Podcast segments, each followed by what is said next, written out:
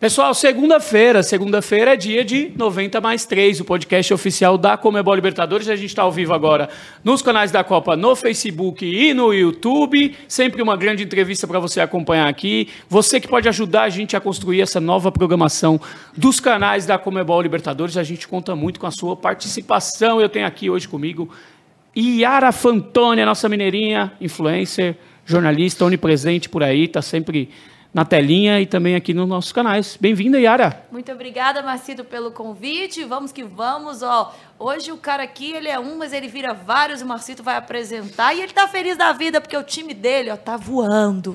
É isso aí, o time dele é a Sociedade Esportiva Palmeiras, atual bicampeão da Comebol Libertadores, atual campeão da Comebol Recopa, campeão paulista, tá com a bola toda, e o nosso convidado também. Seja muito bem-vindo aqui aos nossos canais, ao nosso 90+3, Rudy Landucci, humorista, roteirista, que mais você faz um monte de coisa. Desesperado, né? Desesperado digitalmente, o cara que tenta de tudo e não consegue de nada. Bom, é uma honra estar aqui, ainda mais num programa aí oficial da Libertadores. Agradecer a Libertadores, meus últimos 2 anos... Todos os anos foram legais, mas os últimos 2 especiais, eu estava no Maracanã lá. Será por quê que foi especial? Gol do Breno Lopes. Ah, porque...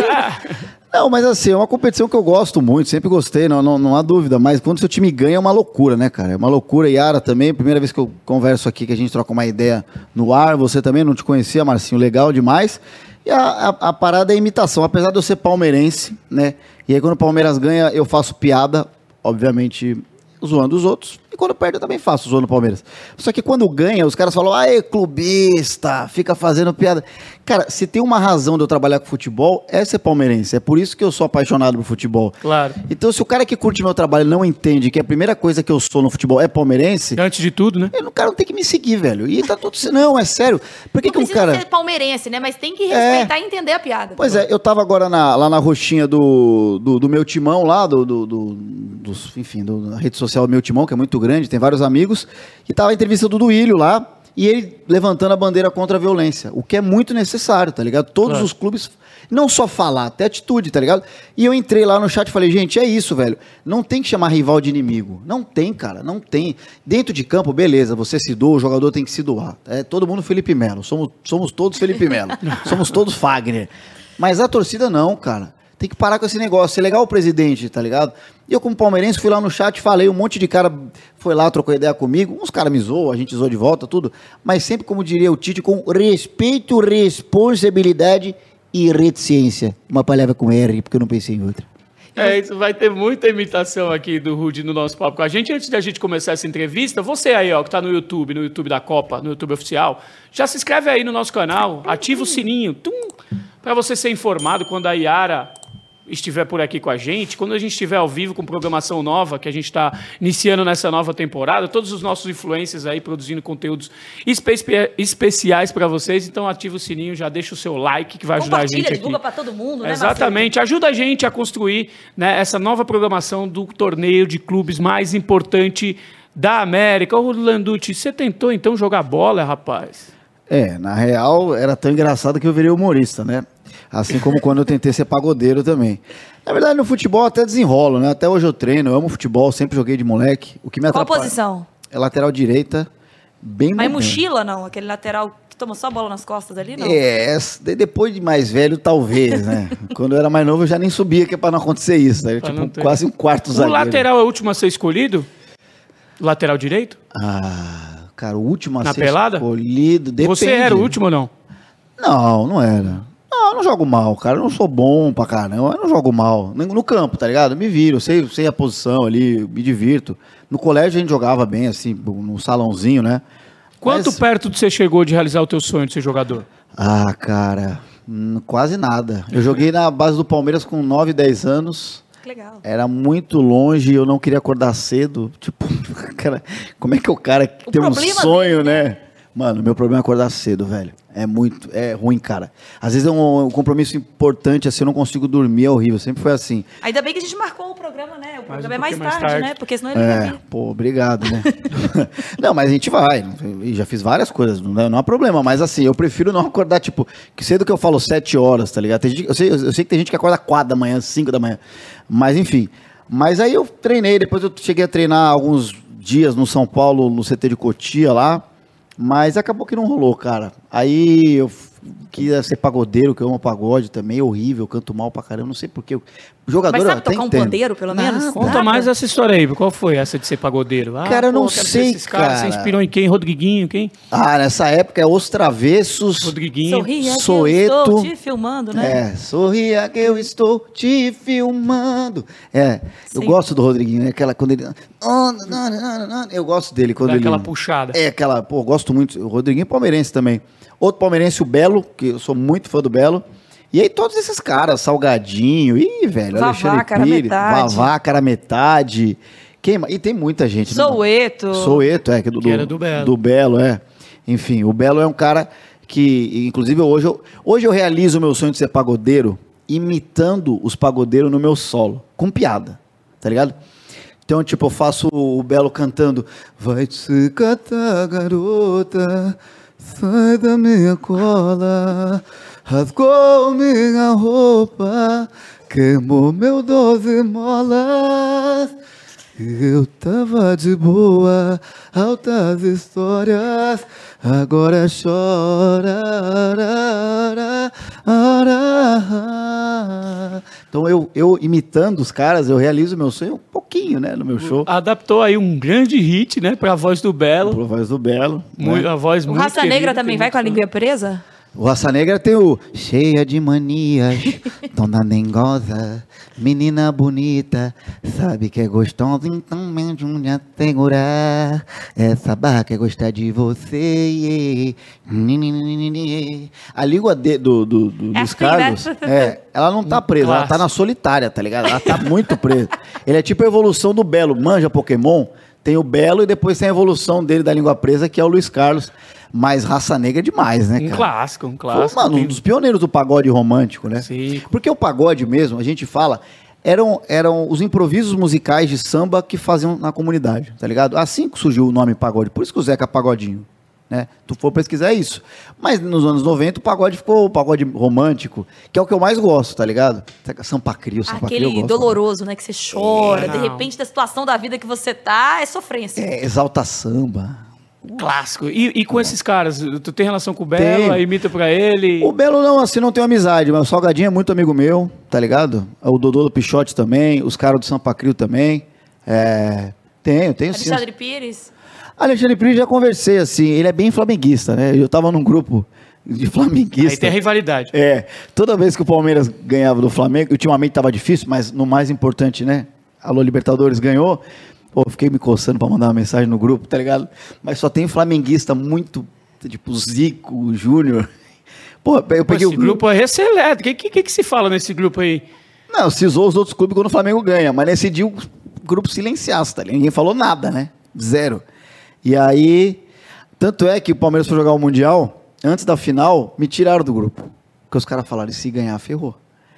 Aí perdeu, logo depois me botaram de novo. Ah, eu falei, agora eu entendi. Agora eu entendi. Esse grupo é um grupo aleatório. Que grupo aleatório? Não, é um grupo são amigos, pessoas. É, da galera. Tem muita gente, não tem só flamenguista, mas chama Movimento Rubro Negro. Eu já nem tô mais nesse grupo. E por que você tava nesse grupo? Como é que você foi parar nesse grupo? Porque os caras sabem que eu sou humorista tipo do futebol, eu brinco, eu imito, tá ligado? Então eu mandava imitação lá do Pet, dos caras, enfim. Era assim, o nome ficou Movimento Rubro Negro, mas tinha muita gente de outros times, tá ligado? Mas aí rolou isso aí, tipo, na hora que perdeu o Mundial, daqui a pouco eu fui adicionado rapidamente. Né? Qual que é a tua imitação que a galera mais pede, assim? Ah, o Neto, né? Neto? É, bastante. Eles pedem muito, assim, o Neto, inclusive em jogo do Palmeiras também. Tem alguns caras que falam, para de imitar o Neto, sei o quê, falar, velho, o Neto é gente boa, velho. Os torcedores do Palmeiras. É, no jogo, né? Porque é o jogo que eu vou do Palmeiras, né? Apesar de que eu já fui em jogo do Corinthians, perdeu o final e os caras vieram trocar ideia, os caras entendem o que eu faço, tá ligado? Mas no jogo do Palmeiras direto, mano, os caras falam, faz o Neto aí, sei o quê, manda um chupa pro Neto. Por exemplo, se eu tivesse sido nesse jogo aí do Brasileiro, os caras iam falar, acabou o jogo, faz o Neto, lazou o Neto amanhã. Eu nem tô na Band, tá ligado? Eu tô no SBT, os caras vão lazar o Neto, eu não posso, cara. Eu não posso ir no SBT, não, na Band. Calma lá. É. Como que o Neto acompanhou esse último Palmeiras no final de semana? 3-0, um clássico contra o Corinthians, né? E o Neto reagiu. Os ameaços, né? Tem que falar, né? Foi um passeio, né? Falei, Vigued, E eu tava fazendo academia, tava vendo o Neto na TV, ele não parava de fazer assim. E o Márcio, grande área, estourando a boca do balão na Band, fala a verdade, né? A Band é muito boa, né? O seu João Saad, né? Fala a verdade, que nome de praça. Ele é nome de praça porque ele é bom, meu irmão. Ô, Márcio, você é nome de praça? Você não é, meu irmão. Porque você não é bom. Nome de avenida, de praça, né? Ô, Duío, falar uma coisa pra você, meu irmão. Se fizer igual o seu antecessor, nós vai dar na goela. Aí, ô, Vitor Pereira. Vai botar reserva contra o Palmeiras, meu irmão. Vocês estão loucos. E aí o Veloso fica me enchendo o saco. Mas daqui a pouco o Veloso fala, porque no meu programa ele não fala. E essa é que é a verdade. Tadinho, o Veloso sofre com ele, né? E você ali, como palmeirense, não fica com vontade de falar, vai, Veloso, vai? Ah, quando eu vou lá, eu zoo. É que agora eu não vou mais, mas quando eu ia, eu dava umas cutucadas. Aí outro dia eu fiz um evento com o Neto, um endomarketing, né? Que é aquela gravação que você faz para a empresa, para incentivar a venda, né? Etc. E aí eu cheguei no camarim, você tá chato pra caramba com esse negócio de Palmeiras, hein? Falou assim pra mim. Eu falei, cara, vocês aproveitaram o Mundial que não ganhou, agora a gente voltou a ganhar, cara, a gente vai zoar mesmo. Aí ele dá risada, né? Tem gente boa, velho. Quem tá no momento tem que fazer, né? Tem que aproveitar. Isso também é o do futebol. É claro, tem que ter um limite, não pode ser, tá ligado? A energia do negócio que dita, sabe? É tipo, beleza. É, se diverte, brinca, mas tem que ter um limite, mano. As pessoas perdem um pouco, às vezes, sabe? Ficam... E não é isso que a gente prega aqui. Hoje em dia tem vários humoristas do futebol. Acho que todo mundo pensa num todo assim, tá ligado? De ser uma coisa mais leve. É óbvio, quando o Palmeiras perde, eu não vou dizer que é os 20 primeiros minutos. Pô, o Palmeiras perdeu pro Ceará em casa. 5 minutos depois eu tive que entrar no palco pra fazer meu stand-up, tá ligado? A galera do show nem percebeu. Mas, pô, na hora tu fica meio pistola. Claro. Com todo respeito ao Ceará, que é um grande time, do meu amigo Dorival, que eu sou muito amigo do Dorival, mas o Palmeiras, nesse momento, não pode perder pro Ceará em casa. Acontece. Mas o torcedor fica na hora. Com aquele sentimento. É, mas tem que passar, cara. A vida é muito mais do que isso, tá ligado? Claro. Tem que passar, tem que ser Palmeiras diferente. E Corinthians, que nessa rodada a Libertadores tá voltando. Semana passada a gente teve um intervalo. O Palmeiras, na quarta-feira, visita o Emelec em Guayaquil. Na terça-feira, amanhã, tem Corinthians e Boca Juniors na arena. Esse, um jogaço, né, Rudy? Jogaço. Oh. E como eu tô no SBT lá, a gente acompanha, cara, mano, eu já sempre gostei da Liberta, mas a gente vive isso, né? Eu entrevisto a galera lá também, eu tenho meu programinha lá, e a gente sempre foca em Liberta, é uma competição dificílima, né? E esse jogo aí vai reviver 2013, 2012... É um grupo, todo mundo tem 3 pontos, né? Tá tudo embolado ali. Cara, é muito bom esse grupo, né, cara? Tá todo embolado. Quem perde fica numa situação difícil, complicada. Pois é, porque aí o Corinthians, o empate já é ruim, porque tu vai jogar depois lá em La Bombonera, né?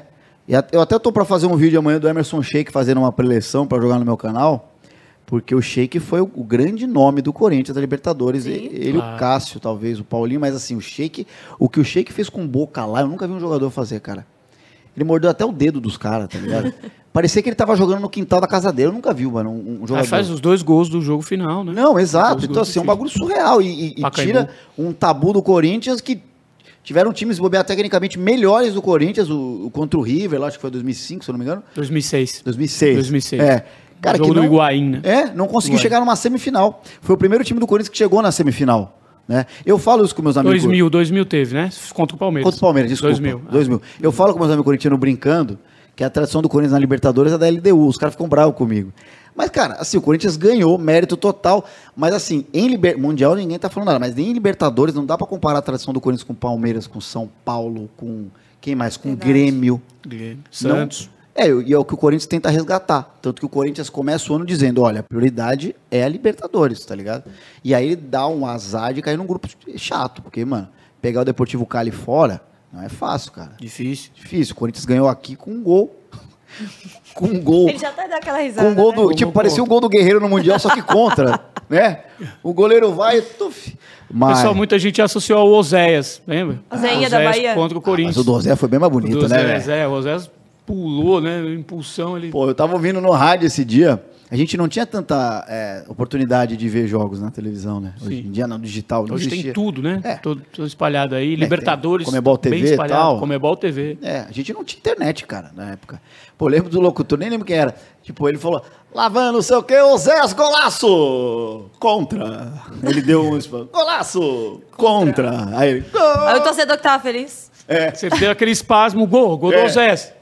Eu acho que depois ele fez um a favor no mesmo jogo, não foi? Não, ele empatou. Mas o Ozeias é monstro, cara. Monstro. É, o Ozeias era o 9 da primeira liberta do Palmeiras. Fez gol na final. Fez gol na final, era ele e o Evair. Contra o Deportivo Cali. Deportivo Cali, exato. Não, mas vocês estão falando aí, né, de jogo do Corinthians amanhã, mas tem Atlético Mineiro em campo também, tá? Olha, só pra lembrar. E aí tem uma imitação que também você gosta de fazer do Cuca, né? A gente e gosta, o Cuca, né, ganhou a Libertadores pelo Atlético Mineiro. Verdade, a gente ganhou e quase ganha com o Santos, né? Teve o gol cagadinho do Palmeiras lá no finalzinho, né?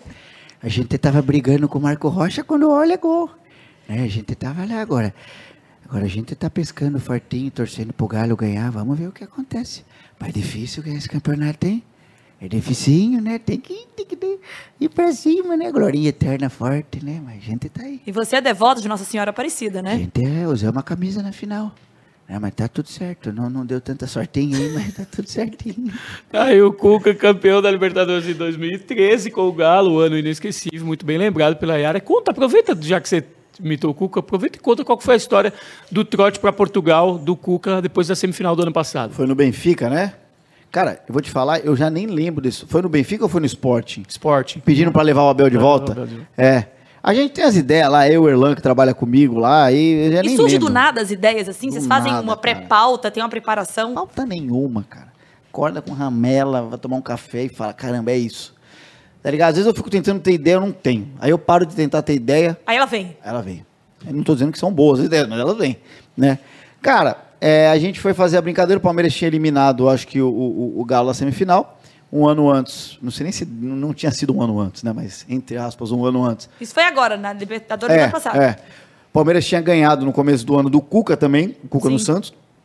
E aí a gente inventou assim, vamos zoar, o Cuca tá de saco cheio do Abel. Pedir pro Sporting levar o Abel de volta. E aí liguei no Sporting, aí a pessoa que atendeu achou que fosse o Cuca. Porque assim, talvez eles não saibam como é que é o timbre da voz do Cuca certo, independente da imitação ser boa ou não. Por telefone, né? E aí eu fiz isso, eu faço várias dessas, já fiz o Renato Gaúcho ligando pro Benfica, pra que era pra não deixar o Jorge Jesus voltar, cara, eu já fiz tanta que eu já nem lembro, cara, a gente tem ideia e liga, velho. Já teve alguma que falou, não, isso aí é imitação ou não, sempre passa? A pessoa se liga, né, porque a ideia da trollada é você começar dando uma credibilidade e daí no meio pra frente... Descachar que é zoeira, porque senão fica uma coisa... Tem final. Porque aí você... caminha por um caminho aí meio perigoso também. Né? Bem perigoso. Uma vez eu liguei imitando o Mancini no Corinthians. Acho que a mulher percebeu desde o começo, porque eu tenho uma piada que eu faço, que é o boa tarde a todos, que ele fala e ninguém responde. Ele sempre fala. Aí eu falava de novo. Foi aquele vídeo que o Corinthians... Foi divulgou. Aquele vídeo. Aí ela, boa tarde. Aí eu, boa tarde. Aí na terceira vez ela falou, cara... Essa é uma zoeira, né? Esse cara aí. Mancini não vai ligar aqui, dando boa tarde a todos 3 vezes. Aí ela respondeu, boa tarde. Aí eu nem lembro o que eu falei. Eu já liguei no o Neto lá tentando negociar um camarote no Corinthians. E já liguei no Palmeiras. Eu liguei em todos os clubes já. Tem um telefone lá, você liga, você fala às vezes alguém do sócio torcedor. Nessa onda de treinadores gringos, você já imitou gringos também? Você sabe fazer o sotaque de fora? Não, eu tenho feito bastante o Abel, né, nas redes, na época do Jorge Jesus. Assim, não são imitações com o timbre, tipo, tem imitações de treinador que eu faço com o timbre, eu acho que fica bem igual, assim, tipo Cuca e tal. O Abel tem melhorado, né, mas a gente acaba pegando muito no gestual. Ele fala, pode ver, quando ele tá falando, ele usa muito, janta aqui, o mais importante é dizer vocês... Mente fria e YouTube quente. Se inscrevam. É muito importante. Toda gente se inscrever. É muito importante. Quando ele vai ficando bravo, ele vai fazendo, tá ligado? Parece o cara que tá com piteiro. Toda gente é muito importante. Você seguir toda gente no YouTube, se inscrever, ativar o sino. Top. Não, mas o time tá ficando bom, tá ficando parecido. E o Abel que inclusive sentou aí, foi o nosso convidado de estreia, eu tava aí nessa sua cadeira, ainda não tava a Copa, mas ele tava inclusive, aí. Alô Libertadores, alô Comebol, libera a gente postar os vídeos sem tomar strike, né? Inclusive o meu hoje, hein? Pô, ele já deu na lata, gente. Tomamos strike, cara, a gente quer brincar, cara, divulgar. Não, o meu menino que edita que falou, lá pede pra sua entrevista a gente deixar postar, porque eu fui postar o Abel, porque ele é dono do Palmeiras Mil Grau. Tomamos strike, ele falou assim. Erlan tomou strike por causa da glória eterna, hein? É isso. O vídeo da entrevista do Abel? Mas essa entrevista repercutiu demais, né? Repercutiu. Então, de parabéns. E ele é um cara... Não é porque é pro Palmeiras, não, mano. Eu sou um cara que eu adoro o Tite. Os caras ficam com raiva do Tite. Eu acho que o Tite tem muito a acrescentar quando ele fala. Apesar das vezes a gente brincar, não é porque ele é do rival. E o Abel é a mesma coisa. Você acha que o Tite tem que convocar o Veiga? Acho que não tem nem como achar que não, né, cara? Não, é sério. É que assim, o problema é que o Veiga começou a ter um auge. O Veiga hoje, o Alex fala isso, né? Que ele é maior que o Alex no Palmeiras. O Alex fala isso. Já faz esse reconhecimento, né? O Alex, antes do Veiga estourar, falava já. Eu sou parceiro do Alex, falava, calma, esse cara é muito bom e tal. Então, assim, quem sou eu pra falar que não? Mas, assim, é que o Veiga teve essa explosão, cara, tu vê ele jogar, dá gosto de ver ele jogar. Tipo, ele sempre foi muito bom, mas os 6 meses pra cá é uma evolução, mano. E aí o time do Tite já tá meio montado. Eu não acho que é uma birra porque ele é do Palmeiras, tá ligado? Eu acho que isso aí é pensar. Como que seria o Tite convocando o Veiga? Primeiro que isso não vai acontecer. Tu tá forçando, Iara. Tu sabe o respeito que eu tenho pela tua pessoa, pelo profissional que tu é. E quando eu vou olhar pro Márcio, tu vai ver que eu não faço movimento assim natural. Eu falo, e Márcio, tu também tem esse respeito que eu digo a ti. Tu sabe disso. E tu que pede o Veiga na seleção, primeiro tu faz o seguinte. Tu faz o curso da CBF, tu faz vários cursos, A, B e C, D, até eu não sei quando vai o vocabulário, aí tu começa a treinar um time no interior de algum lugar, tu cresce, tu sobe, tu ganha o Mundial com o Corinthians, tu vai pra seleção e tu convoca quem tu quer. Já temos o Tite aqui no 90+3, que honra, hein? Essa negociação difícil, que bom que o Tite veio. É isso. E olha, quando eu sair da seleção, não coloque o Abel. Deixa ele no Palmeiras. Coloque outro treinador. Fica porque aqui. A competitividade vai ficar muito grande? Não, porque deixa ele no Palmeiras, porque o palmeirense gosta dele. É, você não quer perder o Abel. Ele não quer perder o Abel no Palmeiras. O cara usa imitação, né? Pra fazer o lobby. Usa imitação pra mostrar que ele quando foi que você sacou da tua vida? Porque, eu sei fazer imitação... Quando foi? Foi bêbado numa festa de um prédio com 14 anos. Eu tava... Porque assim, mano, hoje eu sou menos, eu era muito tímido, tá ligado? Ainda mais pra fazer imitação, assim, pra pouca gente.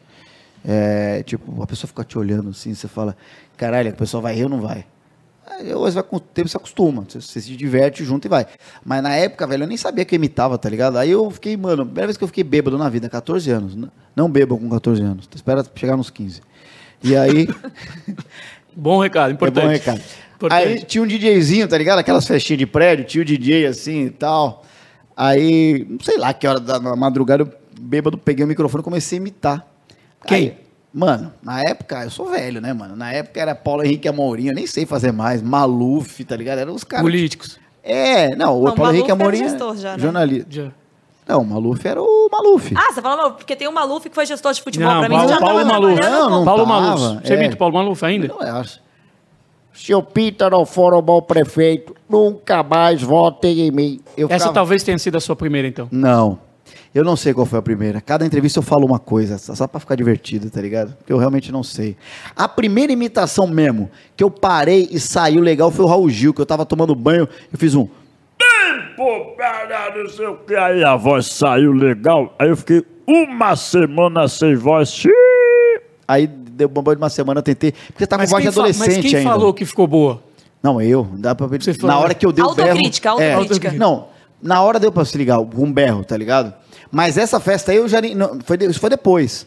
Essa festa... Porque quando você começa na imitação, você tem referências de imitadores. Tá? Na época eu tinha o Porpetone, que é um grande imitador de futebol... o Tom Cavalcante, que foi o primeiro grande humorista que eu vi e fiquei apaixonado por humor. Então você tem referências, é normal. E não é copiar, você tem referência. E aí você segue o seu... Tem uns caras que continuam copiando, né? Mas normalmente a galera segue o caminho e vai embora, né? E tem grandes imitadores aí, muitos bons, assim. Eu tava até vendo hoje lá no Tok Tok lá, o Felipe Pontes, um cara que imitou comigo lá na Globo. O cara imita um monte de gente aí da novela e tal. Tem muito cara bom, velho, muito cara bom. E aí tu vai. Agora, essa festa, realmente, eu fiz imitações, referência de outros imitadores. Só que, pô, a galera curtiu demais, cara. No dia seguinte... Na hora mesmo, na festa? Muito. Mano, tiraram o DJ ficou pistola comigo. Eu tô, desde essa época, à procura do DJ, porque até hoje ele deve me odiar. Desculpa, né? É. DJ da festa. Fazer uma participação junto, alguma coisa, né? É. Vai que o cara tá precisando. DJ, eu quero fazer a reconciliação com você, cara. Eu não sei o seu nome, eu não sei quem você é. Mas eu quero voltar a falar com você, DJ. Tem que fazer aquele retrato falado, né? Pra desenhar o DJ, pra saber como é que ele era, se era parecido. Eu nem lembro. O meu grande amigo Maurício Flock, São Paulino Maurício, que é cunhado do Capelanes. Ah, que legal. Da Band, gente. Capelanes, jornalista. Capelanes, Capelanes é aquele cara que se veste de várias coisas e vai na porta das outras emissoras. E aí, ele foi um dos caras que, nessa época, falou assim, meu... Cara, tu é muito bom, tu tem que fazer. Eu não achava, tá ligado? Com 14 anos. O meu sonho de molequinho também era... Eu sempre gostei de rádio, muito. Mas eu não sabia que era humor. E aí nesse dia eu entendi meio assim.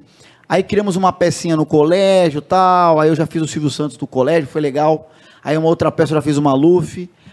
Eu falei, velho, comecei a imitar uma coisinha, outra tal. Comecei a imitar o Big Brother começando em 2000. Aí comecei a imitar uma galerinha do Big Brother. Eu fui pra rádio e tal. Aí foi, velho. Aí fiz rádio e TV, que não tem nada a ver com... Tu acha que vai fazer rádio e TV, tu vai ficar gravando, tá ligado? Imitando. Não, é o contrário. Tu vai aprender a editar, tipo... O que é bom demais. Hoje eu edito tudo que eu faço também. Mas, assim, foi meio que nesse caminho aí. Das coisas que eu queria, não deu certo, tá ligado? As coisas que eu queria. A maioria ali. Foi dar certo, foi sair. É. E você fala muito sobre as pessoas estão dando risada, gostaram e tal. E tem vezes que a pessoa não gosta e critica. Qual que foi a pior crítica que você já recebeu? Ah, Iara, é difícil, né? As pessoas, assim...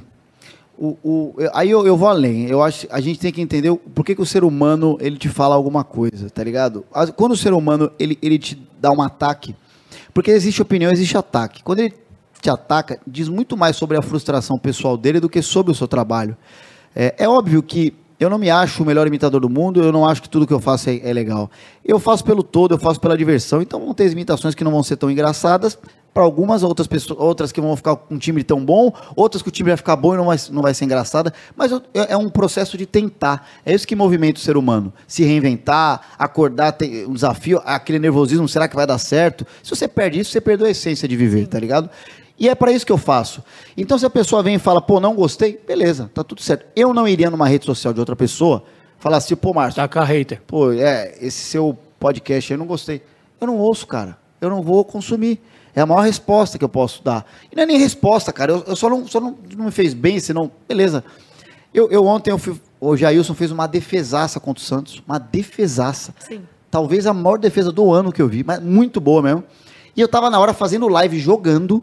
Peguei meu celular com a tela do lado que eu tava assistindo e fiz o Luiz Roberto, que eu tô criando a imitação dele. Rápido.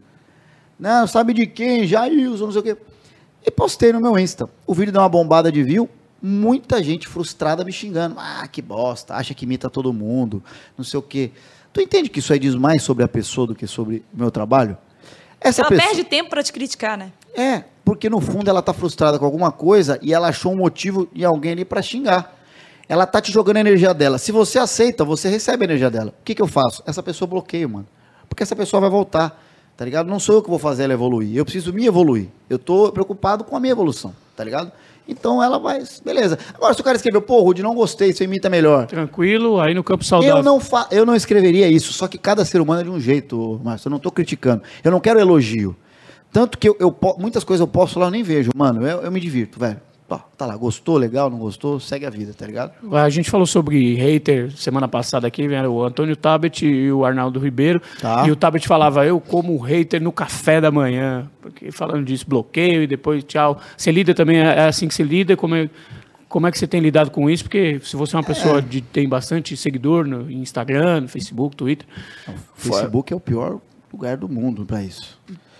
Eu tenho a teoria que a mesma pessoa, vamos dizer você... Márcio 22, você. O Márcio 22 no Insta vai ver um vídeo meu, o mesmo vídeo, tá? Eu não tô falando de... E vai elogiar no Insta, e o mesmo vídeo no Face, o Márcio 22 vai xingar. Eu tenho essa teoria, tá ligado? A pessoa entra no Face, ela fala, quem que eu vou xingar aqui hoje? Tá ligado? No Insta ela vai razoável, no Tok Tok ela vai dançar. Então assim, eu tenho essa teoria, cara, e eu tô falando sério, mano. E o Face eu tenho o dobro do que eu tenho no Insta, eu tenho muito mais. E o orgânico nosso no Face tá num momento muito grande, assim. Eu nem leio, mano, porque assim, eu fui no Mundial lá, fui com a minha mãe, foi uma viagem inesquecível, cara, foi uma puta viagem gostosa. Pô, ver a minha mãe xingando o juiz no estádio não há preço, minha mãe nunca imaginei, tá ligado? Brava com o juiz. Como chama sua mãe? Sandra, dona Sandra, minha empresária também. Um abraço pra dona Sandra. Xingandaço, na semi e na final, xingandaço o juiz. Pistola, como diz o Neto. Pistola. Brava com o Scarpa, calma mãe, o Scarpa é da hora, joga... E ela entende tudo, impedimento, tudo mais. Ela, impedimento... Ela começou a entender agora, que ela nunca acompanhou, mas ela começou a gostar, ela pegou uma paixão pelo Palmeiras, a família sempre foi palmeirense, dos dois lados, dela muito, né? Ela tem um avô que é a paixão da vida dela, falecido há muitos, muitos anos, que era palmeirense e eu sou o filho único, então assim, quando ela viu, ela entendeu o que é o Palmeiras lá, porque, mano, esse Mundial do Palmeiras, independente do resultado, foi a maior prova de paixão palmeirense. Eu nunca tinha vivido uma coisa dessa, cara. O Palmeiras perdeu, os torcedores continuando louvando o time, sabe? Foi um bagulho que tem feito, né? Mano, eu nunca vi na minha vida, cara. É, assim, claro que tu queria ganhar, mas assim, porra, o que o Palmeiras fez ali não existe, não existe. Eu nunca tinha visto na minha vida.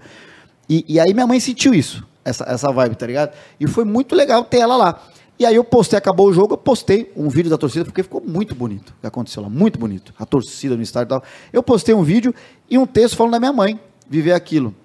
Cara, não vou ler. Porque os frustrados que torceram contra o Palmeiras, contra o Flamengo, contra o Santos... Vão acabar xingando sua mãe, né? É, e como alguns xingaram, porque eles queriam ver a derrota de um time rival. E conseguiram ali, o cara pra tentar dormir feliz. Porque assim, quando o time seu rival vai pra final e perde, você fala, beleza.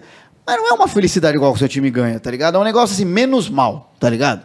Não é uma energia de alegria, igual a gente ganha e sai nu. Não é a mesma coisa.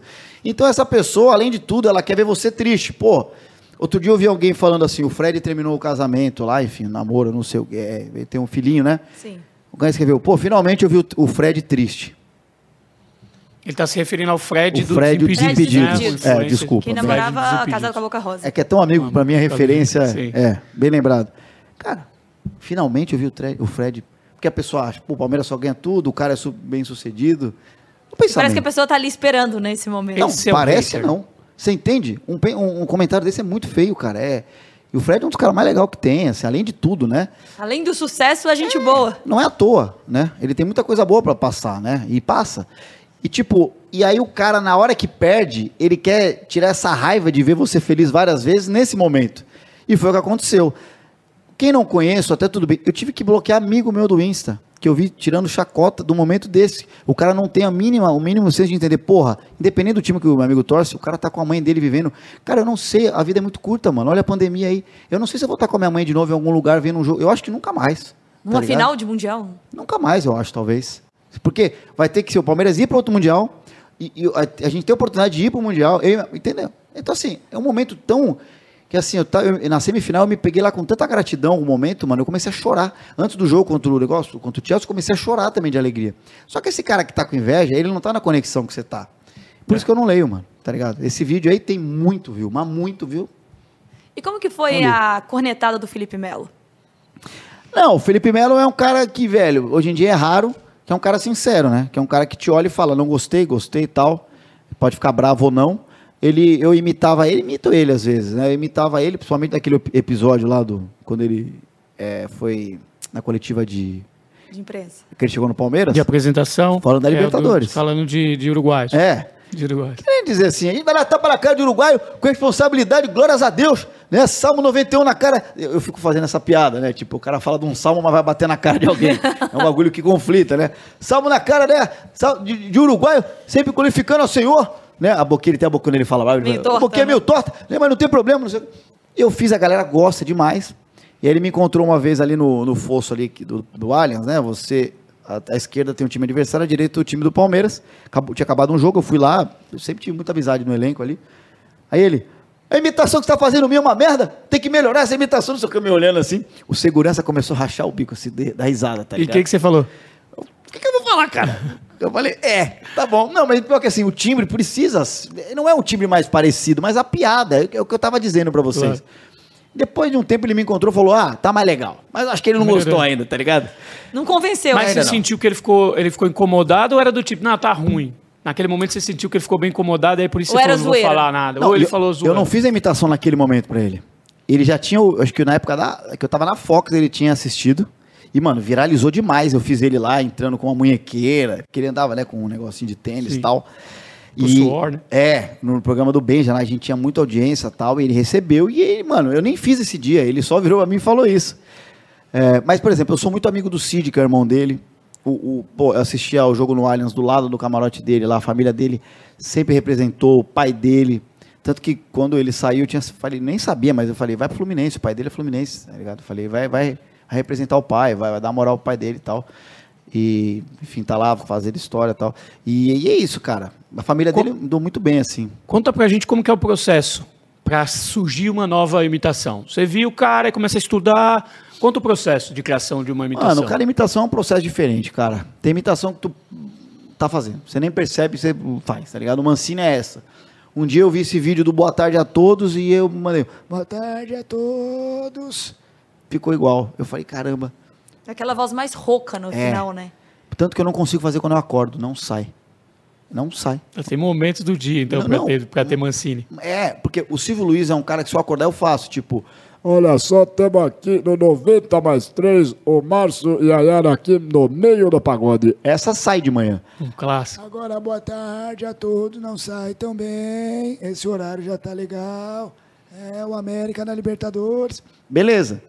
Essa saiu assim, o Caio Ribeiro foi uma imitação que também, tipo, eu entrevistei ele na Rádio Globo na época, aí ele falou, Rudizão, duvido você conseguir me imitar. Eu já repeti essa frase parecida já, eu falei, opa... Aí eu fui assistir ele no Bem Amigos, aí ele foi fazer uma pergunta pro Milton Mendes.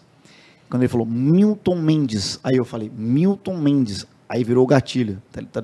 Quando eu queria lembrar da imitação, eu falava, Milton Mendes. Aí você pegava o tom. Aí eu já falava, todo o mérito para vocês que são muito bons, Garona. Muito obrigado. Você falou, sensacional, você falou do Silvio Luiz, ele é de uma época que eu acho que é o teu começo no futebol, né? Ali tem um saudosismo aí, né, da imitação. Não, e assim... O Silvio Luiz, ele fazia essa narração com qualidade bem-humorada quando nem se pensava em fazer isso, né? Hoje em dia, a gente tem muito disso, né? Muito. A gente tem, por exemplo, o Chikungunya. Um precursor aí da narração humorística, né? Talvez, cara, eu não posso falar porque eu não lembro antes dos anos 90, mas assim, pra mim, com certeza, tá ligado? Você gostava, foi o primeiro que você viu ali e você curtiu. Ah, mano, os caras falam, mas eu sempre gostei muito do Galvão, cara. Muito também. O Galvão é monstro, cara. Sempre gostei demais. Assim, eu no meu show imito ele, eu pergunto, alguém gosta do Galvão? E uma piada, né? Alguém gosta, mas, cara, a gente viu 2 Copas com ele narrando ali, né? E o pessoal levanta a mão que gosta? Ah, o pessoal normalmente fala que não gosta. O Galvão é demais, cara. Tem muito, né? O próprio Luciano do Vale, eu lembro o Palmeiras ganhando os paulistas nos anos 90, o Luciano narrando. Putz, cara, tem a nova geração aí também, tem uns caras muito bons, Marcelo Duó, cara, tem muito narrador bom, velho. O próprio Chikungunya, que caiu nisso sem querer. Veio aqui, participou da gente do Arquibancada, Chico Pedretti. Né? Chikungunya, e tem agora evoluído. Magrinho, né? Todo... Participou aqui com a gente. E vem evoluindo muito, cara, um cara que tentou se reinventar, um cara que o sonho era ser ator, teatro mesmo, pezão no palco, e se reinventou, foi para outro caminho. Não que num dia ele não volte a fazer o que ele... Mas assim... Tem muita gente boa, cara. Tem muito... Tem um narrador mais ou menos, né? Que tu vê ele... A única coisa que eu acho que tá numa época que todo narrador quer inventar jargão, tá ligado? E aí, mano, o jargão... alguns não saem, alguns saem mais ou menos. Você fala... o tal da... Aí não deu bom. De aceitar o que o universo te dá, cara. Tem horas que só... Tá ligado? Quero fazer um texto novo. Não vem. Parei de querer. Veio. Feijão com arroz. Às vezes não rola um jargão. Não rola. Eu acho que o maior narrador que a gente tem hoje é o Everaldo Marques. Tá ligado? E que se reinventa todos os dias, né? Cara, esse cara que eu gosto de NFL há muitos e muitos anos. Até antes dele narrar lá na ESPN. E talvez esse é o cara que hoje é o mais pica que tem, mano. E ele narra tudo, cara, bem feito. E assim, ele tem humor na transmissão, mas tu vê que o time que às vezes tá perdendo pode ficar bravo, o cara não fica bravo, porque o humor dele não é atingindo, é só uma coisa leve. O jargão na hora certa... Cara, esse cara é demais, velho. Rudy Landucci, você é ridículo. E quando era ele, o Paulo Antunes na ESPN, eu ficava fazendo o Paulo Antunes. Ele fala umas palavras em inglês difíceis. Meu querido, meu amigo, estamos aqui, velho. Cara, era a melhor dupla que tinha, cara. Eu tô muito triste que eles não estão mais juntos na NFL. Meu Deus do céu. A gente tá recebendo aqui o grande humorista, imitador, Rudy Landucci. Você que tá aí no YouTube, tá no nosso canal aí, acompanhando a nossa entrevista, se inscreve aí no canal, deixa um like, compartilha, né? Manda pra geral, né, Iara? Segunda-feira, pô, aquela segunda-feira. Assim, ó, compartilha. Você certamente vai ter uma segunda-feira melhor, compartilhando aí coisa boa, né? A gente no 90+3 aqui, ajuda a construir a nossa história aqui do futebol sul-americano, trazendo os grandes personagens, você interagindo aí com a gente, manda sua pergunta, né? Também, ó, aponta aí, a gente vai deixar aqui o QR Code, temos aí, produção, o QR Code, tá aí, ó, já tá na tela do app. O app da Comebol Libertadores, você coloca, aponta a tela do seu celular, como a Iara fez agora para a câmera, ó, você vai ter lá, vai ter notícia, vai ter vídeo, foto, né, tudo. A programação aqui também do 90+3, de tudo o que a gente está produzindo para os canais da Copa.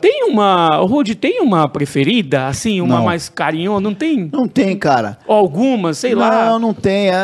Eu também uma pergunta... Eu respondo direto, isso realmente não... Às vezes, mano, cada dia eu acordo com uma preferida, assim, no dia, tá ligado? A do momento é qual? Hoje, nenhuma, velho. Talvez nenhuma. Não vou mentir pra você, não tem... Às vezes tá de boa... Você tá passando por um momento de crise criativa, existencial comigo. Criativa aí? Não, mas eu digo assim... Uma coisa é qual você está criando, outra coisa é qual você prefere. Eu não prefiro nenhuma, cara. Depende. Às vezes eu vou fazer meu show e eu faço o Timaya cantando no show, né? Eu sou muito fã do Timaya. E aí nesse dia eu falo, cara, pô, tu faz até melhor do que... Porque tu vai mais focado e tal. Às vezes eu quero Belo, às vezes eu Mano Brown, no show mais, né? Às vezes é o Galvão, eu faço um número do Galvão de 10 minutos lá, que faço todos os caras da Globo ali, vou brincando, né? Temos Mano Brown? Torcedor Santista que acompanha aí, a gente aqui. 52 anos de vida, firmeza total. Aí Santos, não tá na Libertadores, firmeza, mas ano que vem, campeão brasileiro do Brasil. Mas tá na Sul-Americana. Não, eu sei, irmão, eu sei. É nós, nós vai ganhar. Mas esse é líder, ano, né? É, vai ganhar o brasileiro do Brasil, firmão. E ano que vem a Libertadores da Sul-Americana da América.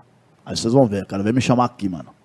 Porra, mano, tá convidado sempre. Não, mas eu não vou vir, não. Não vou podcast, não. Porra. Não. Deixa no capão. E o seguinte, esse estilo do cabelo aí, você pegou do Lucas Lima? Só pra dar a cornetada, né? Porque o palmeirense às vezes é bravo com o Lucas Lima. Não, o Lucas Lima é gente boa, cara. O Lucas Lima joga... A técnica dele é muito apurada e ele foi campeão agora cearense no Fortaleza. Sim, tá lá no Fortaleza. Você nunca criticou o Lucas Lima? Ah, cara, na hora do jogo você dá umas cornetadas. Não, mas em todos, mano. O Dudu, que é a minha paixão do Palmeiras, jogador... Por exemplo, sábado, o Dudu fez um golaço. Tipo, não foi o melhor clássico que o Dudu fez desse ano. O Dudu contra o São Paulo destruiu. E até minha mãe tava na sala comigo... Eu tava antes de... Aliás, show, hein? Meu show, o último dia do meu show, sábado, agora dia 30, em São Paulo, Teatro Morumbi Shopping.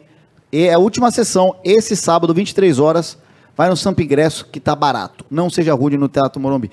E eu tava pra ir, minha mãe chegou e tal, e minha mãe falou, como é que tá? Eu tava 2-0 Palmeiras. Mas como é que tá? Eu falei, pô, mãe, tá bom, não sei o que. Imagina, se o Dudu tivesse on fire igual contra o São Paulo, tava um 6. Aí deu um segundo, ele fez o gol. Minha mãe falou, vai, corneta. Ele ficou bravo. Eu não tô cornetando, cara. Faz parte, né? Mas assim, na hora do jogo. Só. Dudu é o seu maior ídolo? Não, o maior ídolo é o Marcos, né? É? É. Mas desse atual elenco, Depois o Marcos é o Dudu. Resumindo. Depois o Marcos é o Dudu. Dudu, cara, que eu vi assim, atacante. É o maior que passou pelo Palmeiras. Que eu vi. Sem dúvida nenhuma, pelos títulos, pela representatividade. No momento que ele chegou, o Palmeiras estava num momento difícil, ele apostou e...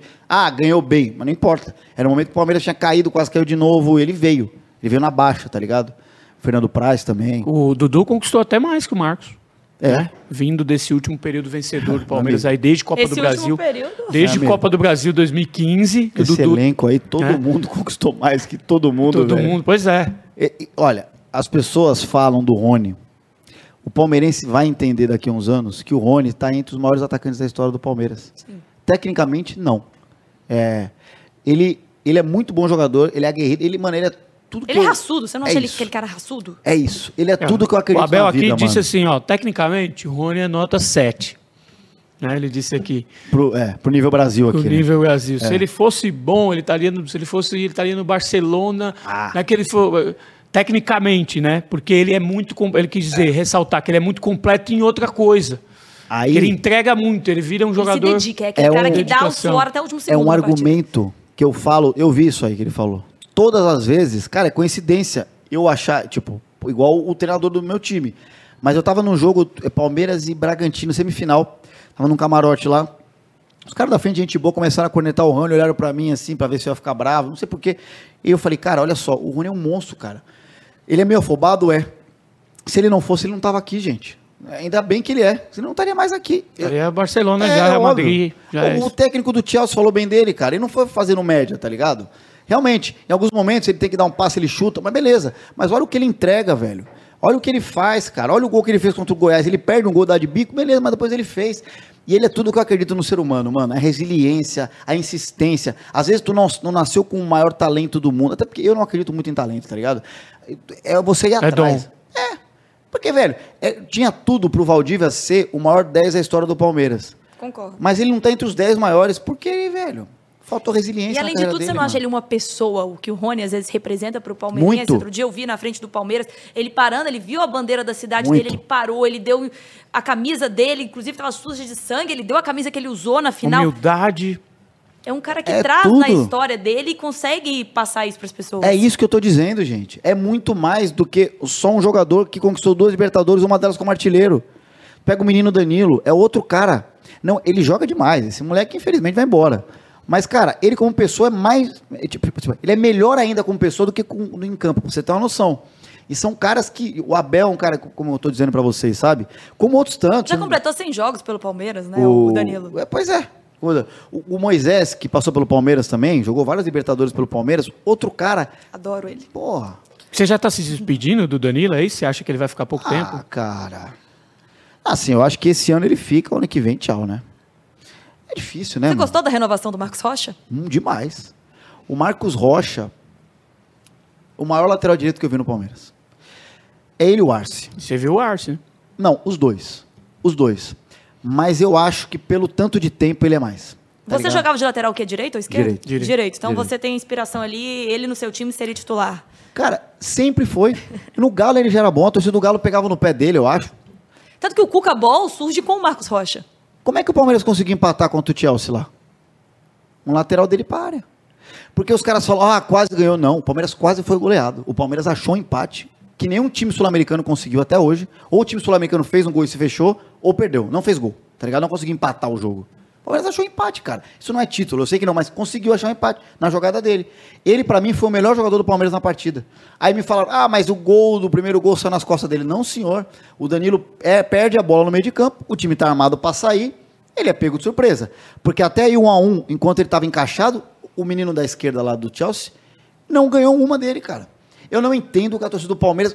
E o torcedor do Palmeiras, às vezes... tem um ego de não assumir. Agora eles falam, não, agora sim ele parou de tomar a bola nas costas. Não é isso, cara. O lateral direito, ele não é tênis, ele não joga sozinho, cara. E nem o tênis o cara joga sozinho. E ele é um lateral ofensivo, né, que ele sempre vai pra frente. Chega então muito. Ele é um cara que chega. Mas, Iara, há anos que ele é o maior desarmador de lateral desarmador no Campeonato Brasileiro. Há anos. E ninguém fala disso, cara. Quando você toma um gol do lado, pode ser fora do lateral? Pode, mas pode ser um volante que não cobriu. Pode ser uma linha de três que o zagueiro não ajudou. Pode ser um monte de coisa, cara. Só que o lateral é uma merda, porque você falha, nego vai lembrar. Você vai no ataque, acerta um cruzamento perfeito, o atacante cabeceia pra fora, ninguém nem lembra que o cruzamento foi seu, tá ligado? Tu depende dos outros pra você aparecer. O atacante não, tá lá, o cara desvia, gol, entendeu? Então o Marcos Rocha, eu nunca achei ele ruim, mano. Eu sempre achei ele muito bom, mano. E o Marcos Rocha chama título, né? Está na lista, o Marcos Rocha está ali, ó, encabeça a lista dos que mais venceram a Comebol Libertadores. É. O recorde entre brasileiros é de 3 conquistas, o Marcos Rocha tem as 3. E embora tenha ficado fora, né, da final, o Mike acabou sendo figura importante, né, no jogo, porque o Mike participa da jogada. Sim, mas na semifinal o Marcos Rocha ficou fora porque salvou um lance absurdo. Exatamente. Jogou muito contra o Galo lá no Mineirão, muito. E outro Mike é outro, ótimo. Não tem um time no Brasil com 2 laterais do nível que o Palmeiras tem. Com peças de reposição na maioria das posições. Na maioria. Você tem... Na maioria. Exato. Não existe, cara. Porque assim, falar bem do Gomes é fácil. O Gomes, todo mundo acha, ele e o Luiz Pereira, os dois maiores zagueiros da história. Todo mundo queria o Gomes na lateral do seu time, né? Fala sério. Na lateral? Na lateral, na zaga do seu time. Mas na lateral também, viu? Pode jogar, né? Fez algumas vezes ali também. Não, saidinha, pode bater. Eu não acho que ele bate tão bem pênalti. Vai lá. Não bate, também não. Pênalti, ele precisa dar uma... Mas aí você tá falando de ele já ter suplantado... Grandes nomes também, Roque Júnior, Clebão, Antônio Carlos. Sem dúvida. Júnior Baiano. Sim, e outros tantos que passaram. Outros tantos na história. Mas assim, pelo tanto de título, pelo que ele representa, assim, do que eu vi dos anos 90 pra cá, ele foi o maior. Eu não vi o Luiz Pereira, mas eu acredito na minha família, nos mais velhos. É um monstro, né? Então que falam. Os dois. Vamos aproveitar esse gancho. Aí então o teu top 10 de jogadores do Palmeiras aí. Vai, tá tudo. O top 10 é o Marcos pra sempre primeiro. Marcos. Aí você vai me ferrar, né, cara? Cara, assim, eu tenho o Alex no meu coração também. Acho que tá confundindo muita gente com essa nova leva de ídolos aí que surgiu. Já deu embola. Antes era mais fácil, né? Você escalava quase o time de 99 ali, você ia escalar, pronto. De 2002 até 2015, cara. Agora embolou tudo. Era o Valdívia. Agora embolou tudo. O Edmundo voltou também. Pô, os top 10 aí tu vai me ferrar, cara. Mas não precisa ser escalação, não, né? Não. Faz aí. O Marcos é o primeiro. Aí tu falou Dudu. Então, mas eu ia falar junto com o Alex, né? Eu vou botar segundo e terceiro junto ali, Alex e Dudu, não sei quem tá em segundo, quem tá em terceiro. Rapaz, aí vem Gomes. Não se preocupe com o A10, mas eu vou falar 10. Tá. Vem o Gomes, vem o Everton, vem o Fernando Praz, pelo momento que ele chegou, por tudo que ele representou. O Everton hoje é mais que Fernando Praz? É difícil você comparar. É difícil porque o Fernando Praz, ele ganhou coisas quando ninguém nem imaginava que o Palmeiras voltaria a ganhar. O Fernando Praz, o momento, né? Diz muito, né? Ele representou no momento assim... O time ainda estava judiado, se recuperando, tinha sido quase rebaixado novamente, em 2014, aí ele chega. É. Aí tem a Copa do Brasil, com ele cobrando pênalti. Pô. No Allianz, o primeiro título, né, do Palmeiras ali na sua, foi um resgate, cara, na sua nova casa, né? Não, e tiveram decisões contra o Santos que ele pegou pênalti e o Palmeiras acabou perdendo mais pênaltis do que ele pegou. O Palmeiras só apanhava do Corinthians, ele foi lá no Paulista, dentro de Itaquera, pegou 2 pênaltis. Assim, é muito grande isso, gente. É muito grande, não dá... O Everton tem títulos mais significativos, é óbvio. Sim. Até que o Marcos... Mas talvez pegou um elenco melhor, né? Até que o Marcos. Muito melhor. Até que o Marcos. Só que assim, eu não posso medir tudo a títulos. O Marcos, pra mim... O que o Marcos foi de barato, eu gosto desse ponto, viu? Porque às vezes, ganhou 2 Libertadores, já é maior. Mas às vezes tem um momento, né? É claro. Também. Por isso que eu falo, senão... o Rony não é porque ele só ganhou. É, e olha que eu não vou nem puxar sardinha aqui, hein, pra gente. Poderia puxar sardinha. É, não, tá, claro. E o Davidson? Ah, o Davinho é um querido, né, mano? É. Você tem tatuagem do Davidson? Não. Você falou 6 com o Praz. 6, desculpa, Põe Edmundo aí. Põe César Sampaio também. Ah, peraí. Edmundo 7, Sampaio 8, ó, foi bem agora. Sampaio foi o maior volante que eu vi no Palmeiras, foi o Sampaio. Imagina ele e o Danilo, ia ser lindo, né? Os caras querem ficar... Bom, se completariam de uma maneira absoluta. O Sampaio faria primeiro, o Danilo saindo mais. Sacanagem. Cara, não jogou tanto, mas põe o Roberto Carlos, cara. O Roberto Carlos foi o maior lateral esquerdo que eu vi. Esse cara jogando era absurdo. Tanto que no videogame da época ele era atacante, tá ligado? Os caras botavam... Não, o Roberto Carlos era demais. Cara. Monstro. Que ele jogou... 9. Eu pus o Evair, não. Não. Evair. Não pôs o Evair. Evair 9, Roberto... foi o Roberto Carlos de 10. O Evair também, cara. Meu Deus do céu, cara. Monstro. E fez talvez o gol mais importante do seu começo como torcedor? Ah, sim. É que, olha só, Márcio, eu não vivi esse sofrimento. Porque quando eu comecei a assistir, o Palmeiras ganhou. Não 93. Não é essa geração do meu pai. Meu pai ajoelhou na sala chorando. Eu nunca vi meu pai ajoelhar qualquer outro título. Ajoelhou chorando, quase desmaiou com esse título. 17 anos, o cara vai e resolve, tá ligado? 12 de junho de 1993, Dia dos Namorados. Olha aí. O Rudy ainda não namorava. Não, eu tô até hoje solteiro, cara. Eu namorei 4 anos. Dá abraço pra Laís e pra família. Era palmeirense? Tava mandando abraço pra Laís, isso? Laís, claro. Mas não era palmeirense, brigava por causa disso. Não brigava não, mas assim, ela é corintiana. Ih! E eu comecei a namorar ela em 2012, imagina que legal. Mais um ano brilhante do Corinthians. Mais uma história de Romeu e Julieta aí. E o Palmeiras caiu esse ano. Verdade. Só que eu comecei a namorar, o Corinthians já tinha ganhado a Libertadores. E aí, enfim, quando o Corinthians ganhou o Mundial, eu estava em Nova York, porque eu trabalhava no Saturday Night Live, na Rede TV. A gente foi fazer uma visita lá em Nova York. Então, beleza, passou despercebido, assim. Mas eu brinco que ela era corintiana, mas depois que ela começou a me namorar, ela ficou muito corintiana, tá ligado? Aí ela queria a rixa, né? Ela era corintiana. Mas foi legal, foram quase 5 anos, eu acho, com ela. Mas não tinha isso, não. Mas você sacaneava? Eu não sou um cara que zoa as pessoas no dia a dia, assim. Tipo, se você é flamenguista, quando o meu time ganha, eu até fico feliz porque você não vai encher meu saco, tá ligado? Eu não sou o cara que... mas você faz o gol de futebol. Então, mas normalmente a energia disso aí, ela vem carregada de alguma coisa. Então, eu só brinco, velho. Tiveram situações de pessoas que me desmereceram até no WhatsApp. E quando o Palmeiras ganha a Libertadores do Flamengo, podia ter feito bem pior. Não fiz, tá ligado? Segue a vida, tá tudo certo. Se você, mano, não quer ver a zoeira que eu faço, não me segue, mano. Eu não vou te mandar um WhatsApp depois que o seu time perde. Nunca, velho. Nunca vou fazer isso. Até porque eu não gosto que façam comigo. Se fizer, eu bloqueio, nunca mais vai acontecer, tá ligado? Até uma situação no Mundial, o velho Vamp, que é um amigo meu lá da Roxinha, lá da outra plataforma de lives, é da turma do Gaulês. Vocês conhecem, claro, né? O Gaulês, o velho Vamp, um grande amigo. Um dos maiores, talvez se não o maior, hoje, streamer brasileiro. E o Casimiro, né? Os dois, o Casimiro também. O velho Vamp, São Paulino, uma época eu fazia jogos, inclusive, comentando o react, inclusive da Libertadores, lá na minha Roxinha lá. E o velho Vamp participou. O velho Vamp não é o Vampeta, é o outro velho Vamp, é o da Roxinha. E aí ele participou. No dia do Mundial... Tá falando na Twitch também, a gente tem nosso canal da Copa na Twitch. Não, eu não sei, o YouTube derruba. Tá tranquilo, beleza, a gente também tem a Libertadores BR, Libertadores legal. Na Twitch, tudo ok. Sigam lá.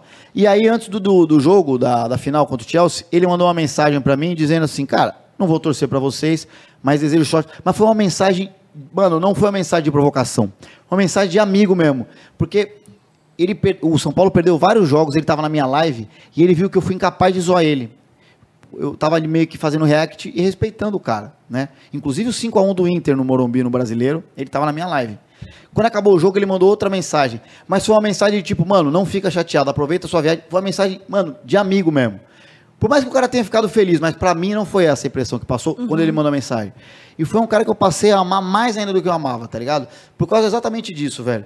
Porque às vezes a pessoa quer pegar a frustração e acabar com a sua vida, tá ligado? E não é sobre isso que a gente tá aqui, tá ligado? É muito pelo contrário.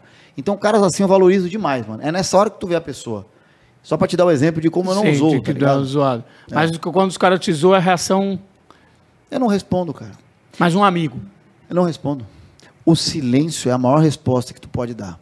Porque quando você responde, você entrou na energia da pessoa e no fundo ela ficou feliz. E aí o debate não vai acabar nunca. Ah, sem mundial, ah, mono liberta, ah, não sei o quê, vai ficar uma babaquice. Quando tu não responde, a pessoa se remoe, cara.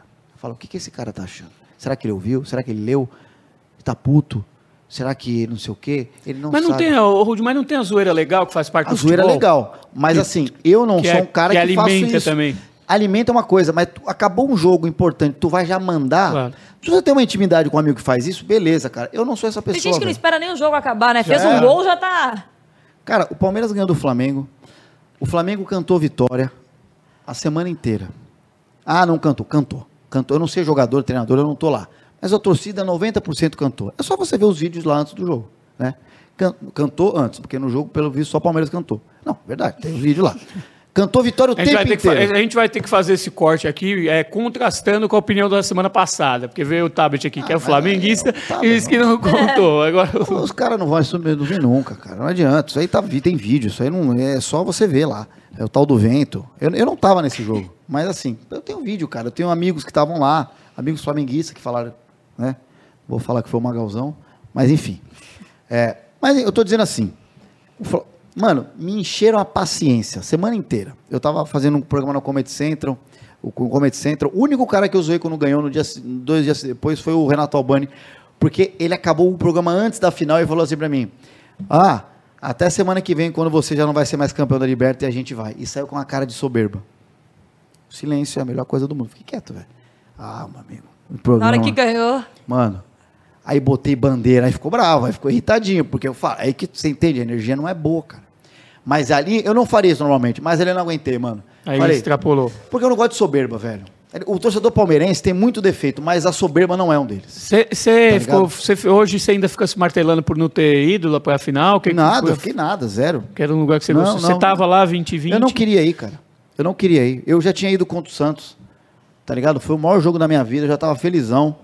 No gol do Breno Lopes lá, pô, e assim, é o que eu falo, velho, eu assisti do lado de 2 santistas, do Bira e da Ilha Potira, a gente assistiu do lado ali, cara, acabou o jogo, claro, comemora, 40 minutos depois, cheguei e falei, velho, olha só, respeito o que o Santos fez, ninguém nem imaginava o que o Santos fez, foi gigante, é óbvio que você não tá feliz com o que eu tô falando, porque você queria ganhar, mas você tem aqui um cara que tá te respeitando, dando parabéns por tudo que aconteceu, porque eu esperaria que se fosse o contrário, você fizesse o mesmo por mim, falei pro Bira, ele me olhou meio emocionado, a gente se abraçou e acabou, tá ligado? Esse sou eu, mano. Eu não tô dizendo como você tem que torcer, como a Iara tem que torcer. Mas esse sou eu, mano, tá ligado? Eu não quero levar uma energia de ódio, de raiva, vamos se bater porque meu time perdeu. Não, mano. É isso. Você falou do Tom Cavalcante, que foi uma das tuas inspirações. Primeira. Quem mais? Quem que tuas inspirações de humor? Você tem... Ah, cara... Não é só humor, né? Tem gente de fora, quem é? De onde você se inspira muito? Algo que te marcou na criação artística? Mano, pessoas se inspiram em pessoas a todo momento, tá ligado? No humor, assim, quando eu comecei, o Tom Cavalcante, eu falei do Porpetone, tipo, foi um cara que já trabalhava com humor com futebol, eu achei, porra, eu gostei. Apesar de não querer trabalhar com humor com futebol, mas na época eu achei bacana, tá ligado? Pô, eu ouvia muito ele na rádio. Os gringos tem muito, né? Jim Carrey... quando eu comecei a fazer stand-up, eu li muita coisa do Steve Martin. Uhum. Ele trouxe, na época dos anos 60, ele fazia stand-up performático. E quando eu comecei stand-up no Brasil, infelizmente tinha uma cartilha que não podia imitar, só podia fazer piada sem fazer vozes. E aí eu fui estudar, falei, cara, peraí, os caras que criaram stand-up fazem performance, Ed Murphy, até o Chris Rock faz, sem tomar porrada. Por que eu não posso fazer? Que fizeram uma regra aqui, então eu fui estudar muito, assim, esses caras todos, velho, eu sou muito fã, assim, tá ligado? Eu acho que quando eu era novo, assim, o mais era o Tom. E Tom. Como você caiu no futebol? Caí no futebol por causa da Rádio 97, né? Porque eu sempre gostei da rádio, desde molequinho eu ouvia muito, eu ia lá visitar o estúdio dos caras, o Porpetone na época fazendo, achava maravilhoso, queria trabalhar muito de moleque lá, obviamente não rolou, e depois, mais velho, com 29 anos, eu estava na Altas Horas, fui dar uma entrevista para o Benjamin, no Lance, na época, ele estava lá, e ele falou, meu, vou te levar para lá, meu, você gosta do programa, você imita os caras, meu, você vai para lá, vai para lá, vai para lá. Aí ele me levou, aí eu cheguei lá, fiz uma reunião com o Sombra na época, eu estava na Globo, o Sombra falou, cada Globo, falou assim para mim, pô, tu não vai ficar um mês aqui, tenho certeza, vai querer ir embora. Fiquei 4 anos. E aí comecei a trabalhar, não queria trabalhar com futebol, não minto, queria só me divertir vendo futebol, ou ficar puto, só isso. Mas acabei, cara, e é a melhor coisa que eu fiz da minha vida, tá ligado? O amor pelo Palmeiras ajudou, né? Não, ajudou, não tem como, cara, qualquer humorista que você pegar, se o cara gostar de futebol, é óbvio, a maioria não, mas muitos técnicos que eu imitei porque eles passaram pelo Palmeiras, e nessa época eu peguei a imitação, Cuca, o Felipão, o Luxemburgo, o Roger Machado, tem outros, cara, o Abel agora, tal, é normal, eu já fiz Alexandre Matos, eu imitava o Alexandre Matos, entendeu? Dudu, mas eu imito os caras de vários clubes, o Emerson Sheik, o Neto, pô, não é só o Muricy do São Paulo, eu tenho feito o Rogério Ceni bastante ali, que é um cara que está sempre meio que reclamando, né, ele nunca está feliz. Inclusive no final de semana reclamou, né, de ter sido expulso. Foi expulso no último jogo, eu São fiz Paulo, a dublagem disso, Red Bull, Bragantino. Você fez? Como que é o Rogério? Não, o Rogério, cara, ele tá sempre, parece que ele tá sempre meio triste. Espero que a gente tenha o Rogério Ceni em breve aqui, né? Vamos fazer, o Rogério pode fazer. Na próxima vez. Não, ele sempre fala que... nós estamos tentando, mas o elenco não vibra. E quando você tem um elenco que não vibra é difícil, né? Mas não tem problema, nós vamos continuar. Se o clube não cair, eu já tô feliz. E ligou de 4-0, tá ligado? Ele é sempre o que nunca tá satisfeito, né? Mas isso é um símbolo do que é o Rogério, quem conviveu com ele, jogadores, né? Diz que é muita cobrança ali, a obsessão que ele tem por mais resultados. Depois do jogo contra a final do Paulista, primeiro jogo, o jogo de 3-1, ele atenuou o resultado. Parecia que ele tinha perdido, né? Parecia que ele tinha perdido. Mas também a experiência de quem sabia que, aquele gol no fim poderia... Mas ele falou mais isso. Então, essa entrevista eu assisti muito, ele ficou falando isso... 3-0 tava bom, mas tomar um gol, bicampeão da Libertadores, ele tava quase dizendo, a gente vai perder, tá ligado? Mas assim, óbvio que não é isso, ele é um cara que mais se aproxima do que eu sou, que é pés no chão. Eu tenho por isso que eu falo do Abel, o Abel, eu gosto muito de autoconhecimento, e o Abel é um cara que é muito imerso, ele, mano, é muito. Ele fala um negócio que eu concordo e eu levo pra vida, que são as 24 horas, toda janta, escuta bem, e ele olha no seu olho, você vai se hipnotizando. Escuta bem, toda a janta, temos 24 horas para comemorar uma vitória e para ficar triste por conta... Se bem que no Brasil, cada 24 horas você joga, então não dá nem esse tempo.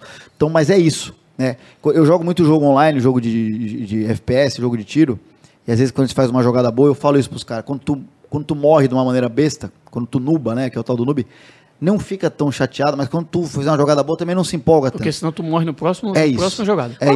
Ele falou uma outra frase durante o Mundial, que antes todo mundo falava que era cabeça fria, coração quente. Depois ele falou galinha... Mente fria, coração quente. E depois ele falou... Não sei. Da galinhada, que depois poderia virar sopa na galinha. E aí isso rendeu também, porque era isso. Não adianta você criar muita expectativa, o time chega bem, mas você pode morrer ali, então na praia. Exato, pode ir ali. E o Rogério, eu acho que ele tem muito pés no chão. Talvez, eu não sei, mas eu acho que a vida é um pouco assim. Não estou dizendo para as pessoas não se emocionar, mas é isso. Quando você tem uma descarga de adrenalina muito grande, depois vai faltar um pouco também. É normal isso, a vida é assim. Então quando você tenta ficar meio... Mano, eu levo isso pra stand-up, aqui, cara. Humildade e caldo de galinha nunca fizeram mal a ninguém. Humildade e caldo de galinha nunca fizeram mal a ninguém. Eu levo isso, às vezes, pro meu show. Às vezes, eu improviso muito no meu show. Inclusive, no final do show, eu ponho 4 minutos no telão de caras do futebol sem áudio. Eu pego um tema da plateia e vou dublando os caras na hora. É o principal número do show. Se você dubla o primeiro cara e vai muito legal, e você fica pensando, caramba, eu fui bem, você já perdeu o segundo, tá ligado? Agora, se você dublar mal e fica, porra, fui malzão, tu já perdeu o segundo também. No futebol, isso é trabalhado cientificamente, saem muitos gols depois que um time faz o gol. Porque o time faz o gol e dá aquela... Os treinadores trabalham sobre isso, para evitar que esse clímax que você tem depois de marcar o gol, você, que não se... É, o comodismo. 5 minutos. É. Aquele treinador que passou pelo São Paulo aqui, colombiano, o Osório, Juan Carlos Osório, tinha isso como filosofia. Que você faz o gol, os próximos 5 minutos é onde tem que estar mais atenção, que de repente dá relaxado. Você dá aquela relaxada, comemorou o gol, extra. Mas a vida é assim, cara. O Abel é um que fica transtornado logo depois que faz o gol, para baixar a adrenalina. Pode perceber isso. E assim como quando toma. Pode perceber. Na Libertadores, ano passado, toma o gol do Galo. O Galo muito melhor nesse momento na partida. Quase faz outro. O Vargas. Com o Vargas. Oportunidade do Vargas. E aí o Abel fica assim, gente...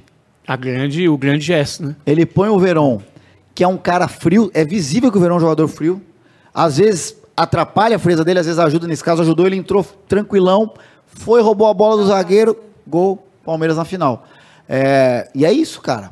É, mano, isso é muito verdade, velho. Você se empolga um pouco ali, tu se perdeu. Você fica...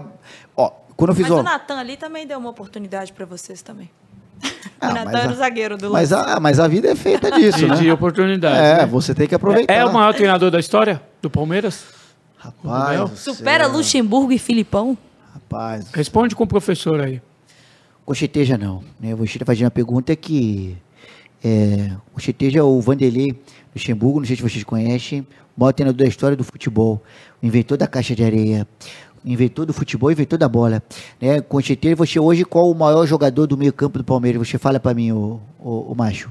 Do meio campo? É uma briga boa entre Danilo e Rafael Veiga. Você falou primeiro, você falou o Danilo, então você acha o Danilo, tá certo? Se você acha o Danilo, você vai ver quem que subiu o Danilo.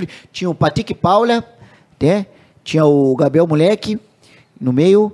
Tinha o Gustavo Scapola, Você que deu espaço para os meninos. Rafael Vegas, pois é. O Danilo fui eu que botei ele no time, no momento que ninguém falava dele. Hoje ele brilha. Quem botou o Zé Rafaelson de volante? Mas o Cebolinha te ajudou ali, né? Que Cebolinha? O auxiliar. Bolinha ajuda o Maurício de Souza. Bolinha ajuda o Maurício de Souza. Quem me ajuda é minha experiência, é meu trabalho. Outra coisa que eu falo, quem foi o primeiro treinador a botar o Zidane no banco? Você se arrependeu depois disso, não? O que ele faz hoje?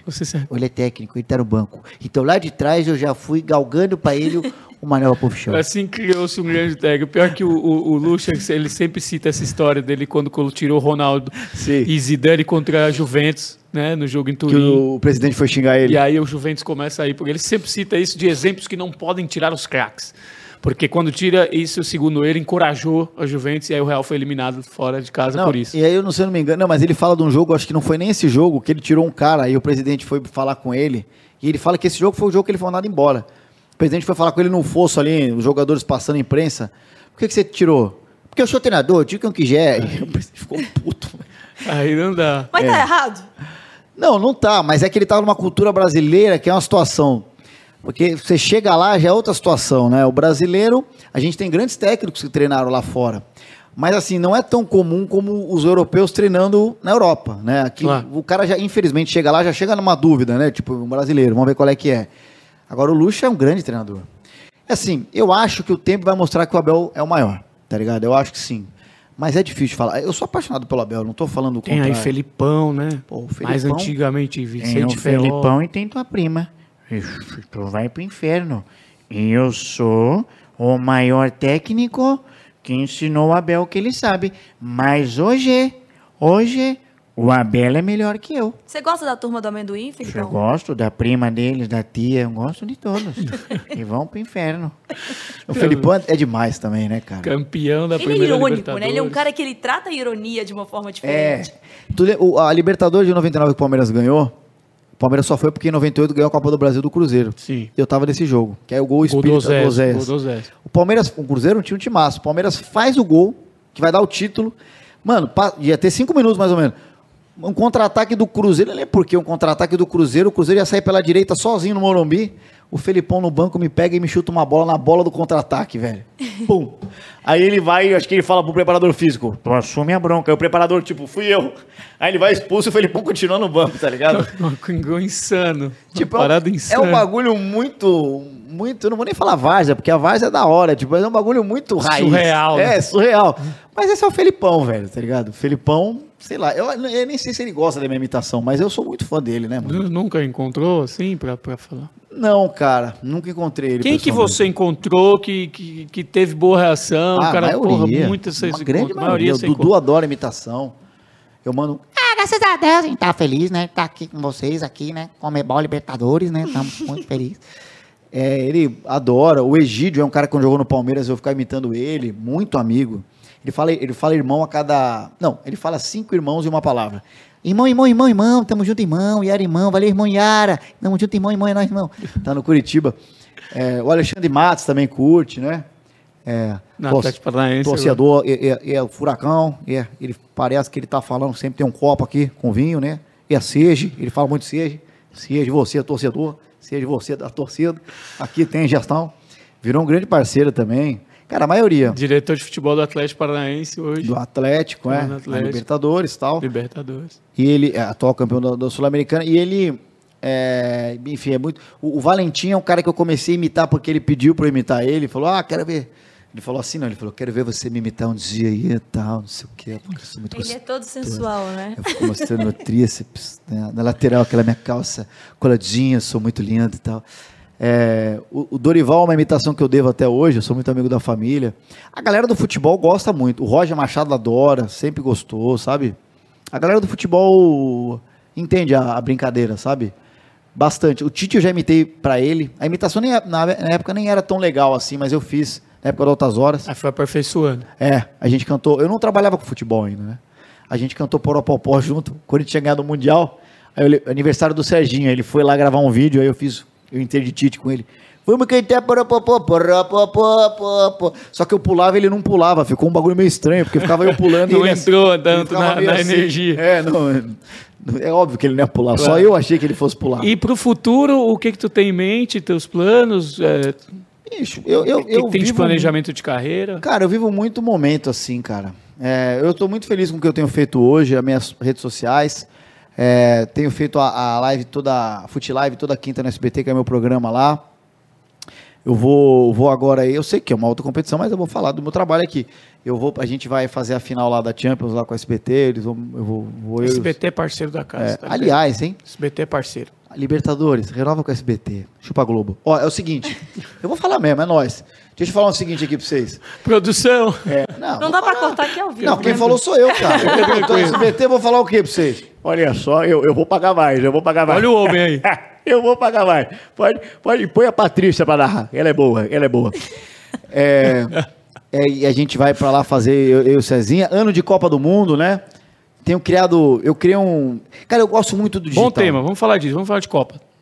Eu tenho um quadro que eu criei. Conclui, né? Eu digo assim, eu gosto muito do digital pela liberdade... De criação. De público. Né? Muito, muito. Então, tem meu show, tem a SBT, cada vez mais firme lá no esporte, e tem as redes sociais, que sempre foi meu... Eu tenho um trabalho com games também, que eu amo games, tá ligado? Eu jogo, Joga um FIFA? Não. Tiro, ele gosta de tiro. É, a gente joga um GTAzinho fingindo que é o GTA RP, mas eu jogo muito, exato, FPS. Tem um canal de corte meu do YouTube, do TikTok e tal. Mas assim, é meu hobby, né? Meu trabalho mesmo é o futebol. A gente tem feito toda a final de rodada do Brasileiro. O Mauro César despenteia, que é o Mauro César Pereira despenteado, que a minha peruca tá despenteada. Foi a maneira que eu consegui de roubar o apelido, né? Despenteia. E tem um quadro que a gente tá fazendo já, elaborando pra Copa, que fala da rodada Libertadores e a rodada no meio de semana, de Champions, tudo, que é o Vai Tite Catar, né? Que é o Tite indo pro Catar. Muito bom. Vai Tite Catar. Eu vou no Chrome analisando a rodada. O Palmeiras colocou 8-0 em cima. Isso no SBT ou no... Não, nas minhas redes. Ah, tá. Aliás, SBT, agora que eu fiz esse lobby aí, vocês podiam me dar esse quadro, né? Mas é isso, eu tenho feito bastante coisa, assim. E esses quadros, você que cria, você tem uma equipe, como que funciona? Não, sou eu e o Erlan, é um cara que trabalha comigo, a ideia, o nome foi ele que deu, por exemplo. O quadro do Mauro César, por exemplo, eu tive a ideia e aí ele edita. A gente trabalha muito junto, tá ligado? Você edita também suas próprias coisas? Muitas coisas, sim. Mas a maioria, assim, quando dá mais trabalho, ele que faz. E seu processo de criação? Porque, lógico que tem a voz, tem o timbre, mas você gesticula, você repara. Isso acontece de uma forma, podemos dizer assim, para quem tá em casa, quem tá... Involuntária, você... Na hora que você vê, você fala, já reparei que ele faz isso. Você fala, hoje vou prestar atenção em fulano. Não. É assim, ó. A evolução da imitação, tipo, ela tem... Ou você começa fazendo o jeito... E aí você melhora a voz, ou você começa fazendo a voz, melhor o jeito. Então é automatizado. Entende o que eu te falo? Que nem eu voltei agora a estudar inglês. Eu estava conversando com o professor e eu falo, cara, é muita regra. Ele falou, Rudy, se você se dedicar daqui a um ano, vai estar tudo automatizado na sua cabeça. E esse processo é muito automático. No começo eu ficava, caramba, agora eu preciso... Agora não. Intuitivamente eu já sei que, tipo, agora, beleza, eu tô fazendo o Tite, a voz tá legal. Qual que é o jeito dele? Ah, ele quase não pisca, ele olha assim, tal, vou fazer... outras, Mauro César, por exemplo, que é uma imitação que realmente o time não é igual. Mas ele tem um negócio que ele fica piscando toda hora e a linguinha. Olá, seus pífios e patéticos e pragmáticos. Eu sou Mauro César de Penteia. Estou aqui com vocês, numa competição que infelizmente não foi ganha pelo Flamengo. Mas eu não sou flamenguista, eu sou Racing, o rubro-negro. Racing. Então eu fico exagerando o gestual dele, tá ligado? Então assim, é uma coisa combina com a outra. É ficar fixo. Complementa, é isso. É natural. E Libertadores desse ano? Você tá confiante em tri? Oh, o coração tá apontando que pode ter um tri do Palmeiras. É bem difícil, né, cara? Como é que você tá vendo? Tem ainda o rival que joga também, o Corinthians. E Corinthians as equipes brasileiras começaram aí até que bem. É bem difícil, né, cara? É uma competição... É só você ver os 2 anos que o Palmeiras ganhou, tiveram vários momentos que foram no detalhe, que podia não ter sido para nós, né? Eu acho que assim, o que o Davidson fez ali na final da Libertadores, ali não foi um detalhe. Ali pra mim é visivelmente um time mais focado que o outro. Ali isso não é detalhe pra mim. Mas não é uma inteligência do Abel de colocar o Breno Lopes, colocar o Davidson naquele momento crucial e os dois funcionarem, aquela substituição? Mas quando o grupo todo tá mais focado, até o técnico vai ter melhores ideias, entende? Tipo, eu não tô falando mal do Flamengo, mas eu acho que o Palmeiras estava mais focado nessa final do que o... Palmeiras e Santos, não. Os dois estavam focados. Pau. Ali foi um detalhe... que o Palmeiras foi muito bem com o Danilo, com o Rony, e o Breno Lopes estava no lugar certo ali, fez um golaço. O Flamengo não. Eu já senti um time mais focado desde o começo. Tanto que saiu ganhando. Claro. O Flamengo tem uma qualidade espetacular. Faz o gol e quase vira. Mas assim, ali não. Mas normalmente é um detalhe. Esse jogo contra o Galo, por exemplo. Se o Vargas acerta, faz o gol... Se o Hulk acerta o pênalti... Então, na ida, né? Mas o se... final na ida. O se não existe. Sabe, se o Aspicueta não chuta, a bola pega no braço do Luan, vai pros pênaltis. Aí, velho, no Mundial, tô dando exemplo aqui. Claro. O sino futebol... Muda time, tudo. O Abel fala, alguém vai errar. É óbvio. O Rogério fala, isso é óbvio, alguém vai errar. Por isso que eu tô te falando assim, é muito difícil. Um time, eu acho que só nos anos 60... Só o Veiga que não erra pênalti, né? Tem uma galera aí, o Veiga, o Gabigol. Gabigol, o Reinaldo. Vocês podem me falar, nos anos 60, acho que Independente ganhou um tri, né? Sim, o Estudiantes também. Independente e Estudiantes também. Mas só? Sim, tipo, são os que tem de 90 pra cá? Não. Então, assim, os dois tem tri argentinos. Então eu tô dando argumento pra vocês, não é? É claro que eu tenho esperança, bicho. O Palmeiras, mano, não tem como. Se o palmeirense não tem, quem vai ter? Ainda mais agora. Agora, tu tem um River com muita qualidade. Tem um Boca que é o Boca. O Galo, o Flamengo, não dá pra desmerecer o Flamengo. O próprio Corinthians, cara. Mano, o Fortaleza, se conseguir uma classificação heróica, por que não, cara? Ganha força. O América, do jeito que passou... Eu tô falando dos times brasileiros. Sim. E tem outros times de outros lugares. Assim, não é uma situação fácil, mano. Não é. Que pode complicar, né? Você diz assim, chegou um mata-mata, pegou umas oitavas. você pegou o Fortaleza, vindo de uma motivação dessa, pois te complica uma vida. O Palmeiras já foi eliminado pro Barcelona do Equador, cara. Sim. Nos pênaltis em casa. Recente, né? Sim. O critério de gol fora de casa, você era a favor, contra? Eu sempre fui contra. Eu não gosto, cara. E, assim, fora aqui, eu não gosto. Algumas vezes beneficiou o Palmeiras, algumas vezes não. Né? O Palmeiras, na final da Copa do Brasil, contra o Santos, se tivesse o critério, tinha perdido o título, porque o Santos fez um gol fora. A gente faz 2-0, depois toma. Contra o Galo, beneficiou. Né?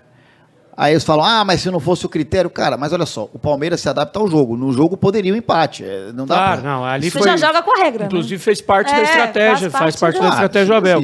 O fato de você estar perdendo, tá empatando o jogo 0-0 em casa, com um gol fora, é um resultado até que bom. Não é ruim. Sim. Então você não se joga... Né? Se está na nova, como agora, esse ano... que o gol não faz tanta diferença, o domínio em casa faz muita diferença. Então talvez você tenha que ganhar. Exato. Em casa. Muda, né? Muda tudo a preparação, né? Você gosta do estilo de jogo do Abel? Demais. Da forma com que ele prepara o time, porque pelo menos na final, né, tinha aqueles memes que era o Renato Gaúcho na praia, né? O Cuca rezando e o Abel lá estudando. Eu até brinquei com isso. Eu fiz um vídeo do Renato na praia. Tipo, o Abel, eu fiz exatamente o Abel numa classe aqui do não sei o quê. E o Renato na praia, tranquilo, porque eu sou o Renato e eu sou Flamengo, não tem como perder. Vem mais uma água de coco pra mim, por favor. Obrigado. Eu até fiz essa zoeira antes do jogo, né? Ah, velho, é que assim, ó, a preparação de mente dele não, é indiscutível. O que se julga muito, cada um pode julgar, mas eu acho totalmente equivocado, é o Abel retranqueiro. Isso aí, pra mim, a pessoa não assiste. Em alguns momentos ele joga um futebol propositivo, em alguns momentos não. Não dá pra você pegar um Flamengo, normalmente, de igual pra igual, cara. Claro. Olha o ataque do Flamengo, cara. Tá ligado? E o ataque do Palmeiras é maravilhoso, mas assim, o do Flamengo é muita opção, muito cara genial junto, cara. Não dá, tu tem que fazer estratégia. Agora, tu pega, por exemplo, a semifinal do Palmeiras lá no Mundial, o Palmeiras foi pra cima do Al-Ahly, cara. Contra o Chelsea. Sim. Você acha que dá pra jogar de igual pra igual com o Chelsea?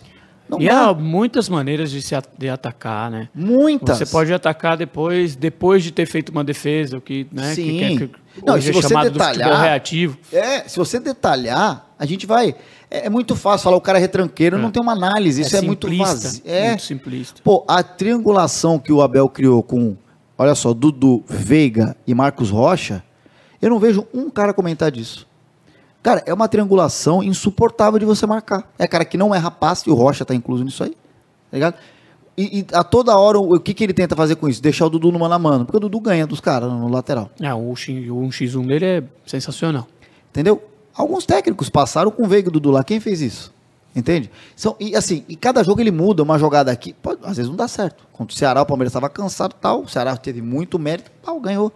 Ele, inclusive, diz isso. Disse aqui, porque a gente falou bastante sobre a jogada do gol, do primeiro gol. Fala-se muito sobre a jogada do primeiro gol. Que ele treinou, né? Ele puxa o Dudu pro meio, o Felipe Luiz acompanha, o Maicon vai nas costas. É o mérito dele, né, Macedo? É tudo. Só que ele frisa, e isso é importante, é legal o Abel ter essa consciência de que a gente treinou essa jogada em muitos outros jogos e ela não saiu. Não deu certo, né? A gente, às vezes, fica tendo... A análise também se baseia em coisas que em outros jogos não aconteceram também. Ele alerta para isso. E outra coisa, se aquela bola do Michael entra, ferrou. A análise sobre o Renato Gaúcho, não, mas o cara é demais, porque nem estuda tanto e chega lá e botou vai... Botou o Michael que estava descansado, foi a melhor coisa. Ele tem a vivência do futebol. Que o Abel é mais corajoso, porque ali ele tira o Felipe Melo, né, que muita gente falava, não sei se ele vai começar com o Felipe Melo. E o Michael, no caso, estava vivendo um grande momento, ele saca o Michael, ele não teve, podemos dizer, o Renato Gaúcho, a coragem de colocar o Michael, ele mantém uma Arrascaeta. É que o Felipe Melo também teve uma questão física. O Felipe Melo fez questão física. Ele teve uma questão física com ele. Mas o Michael, pra mim, foi um erraço do Renato, cara. Talvez se fosse o Abelão ali, ele teria colocado? É porque o Bruno Henrique também estava fisicamente mal, né? Tava voltando. A Arrascaeta também. Eu acho que eram caras para entrar no segundo tempo, né? Quando eu vi que o Michel tava no banco, e ele tava muito on fire. Deu alívio. Ele vinha numa fase... Mesmo sendo Arrascaeta... Não, muito. Porque ele veio numa fase ótima, Campeonato Brasileiro, né? Muito bem. O ritmo de jogo conta muito numa final, sabe? E tanto que ele entrou ali nas costas do Piquerez. Que engraçado, né? Eu gosto do Piquerez, mas foi a pior partida do Piquerez pelo Palmeiras. Sim, concordo. As pessoas não lembram porque as 3 bolas que ele tomou nas costas, nenhuma entrou. Teve uma que o Everton abafou ele, o Gabigol na cara do gol, no Everton Ribeiro, não lembro. Mas assim, foi uma falta cavada nas costas do Piquerez, teve essa bola do Michael e teve uma outra do Gabigol que ele foi correndo com a bola e se perdeu sozinho na linha de fundo quase. O lateral não pode tomar uma bola nas costas, 3, mas não tô criticando, tô dizendo assim, futebol é isso. Se tivesse acontecido um gol, o Flamengo tivesse sido campeão... A análise... o Piquerez, o Vinha era bem melhor. Agora, é o que você falou. Quem disse que o Renato não preparou uma jogada que não deu certo? Você não sabe, cara. E outra, o Abel depende dos jogadores executarem. O Palmeiras teve uma jogada igualzinha essa contra o Goiás, mas igual. Rolou pra trás, o Veiga não chutou tão forte, o Tadeu fez um milagre.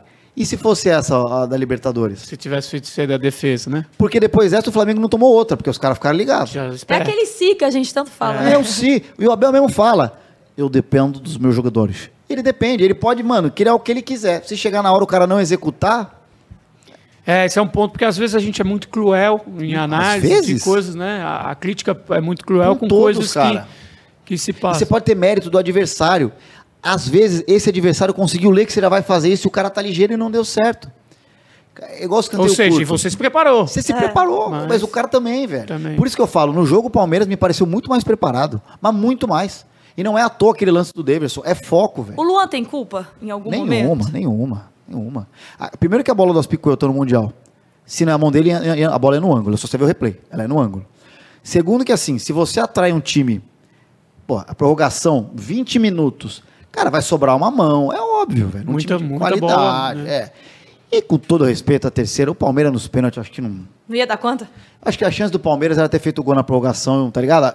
O que aconteceu com o Chelsea? Achar um pênalti ali de novo, pá. Sai gol, se fecha. É, eu acho muito difícil, cara. Já não tava o Veiga. O teu estudo sobre futebol, a tua, pra ter análise, pra analisar também, te interessa como é? Só se restringe a torcedor mesmo? Não, eu gosto. Qualquer... Gosto de ver as pessoas analisando. Sou um cara que joga muito futebol manager, tá ligado? Que é um jogo bem tático, assim, bem real, bem imersivo, né?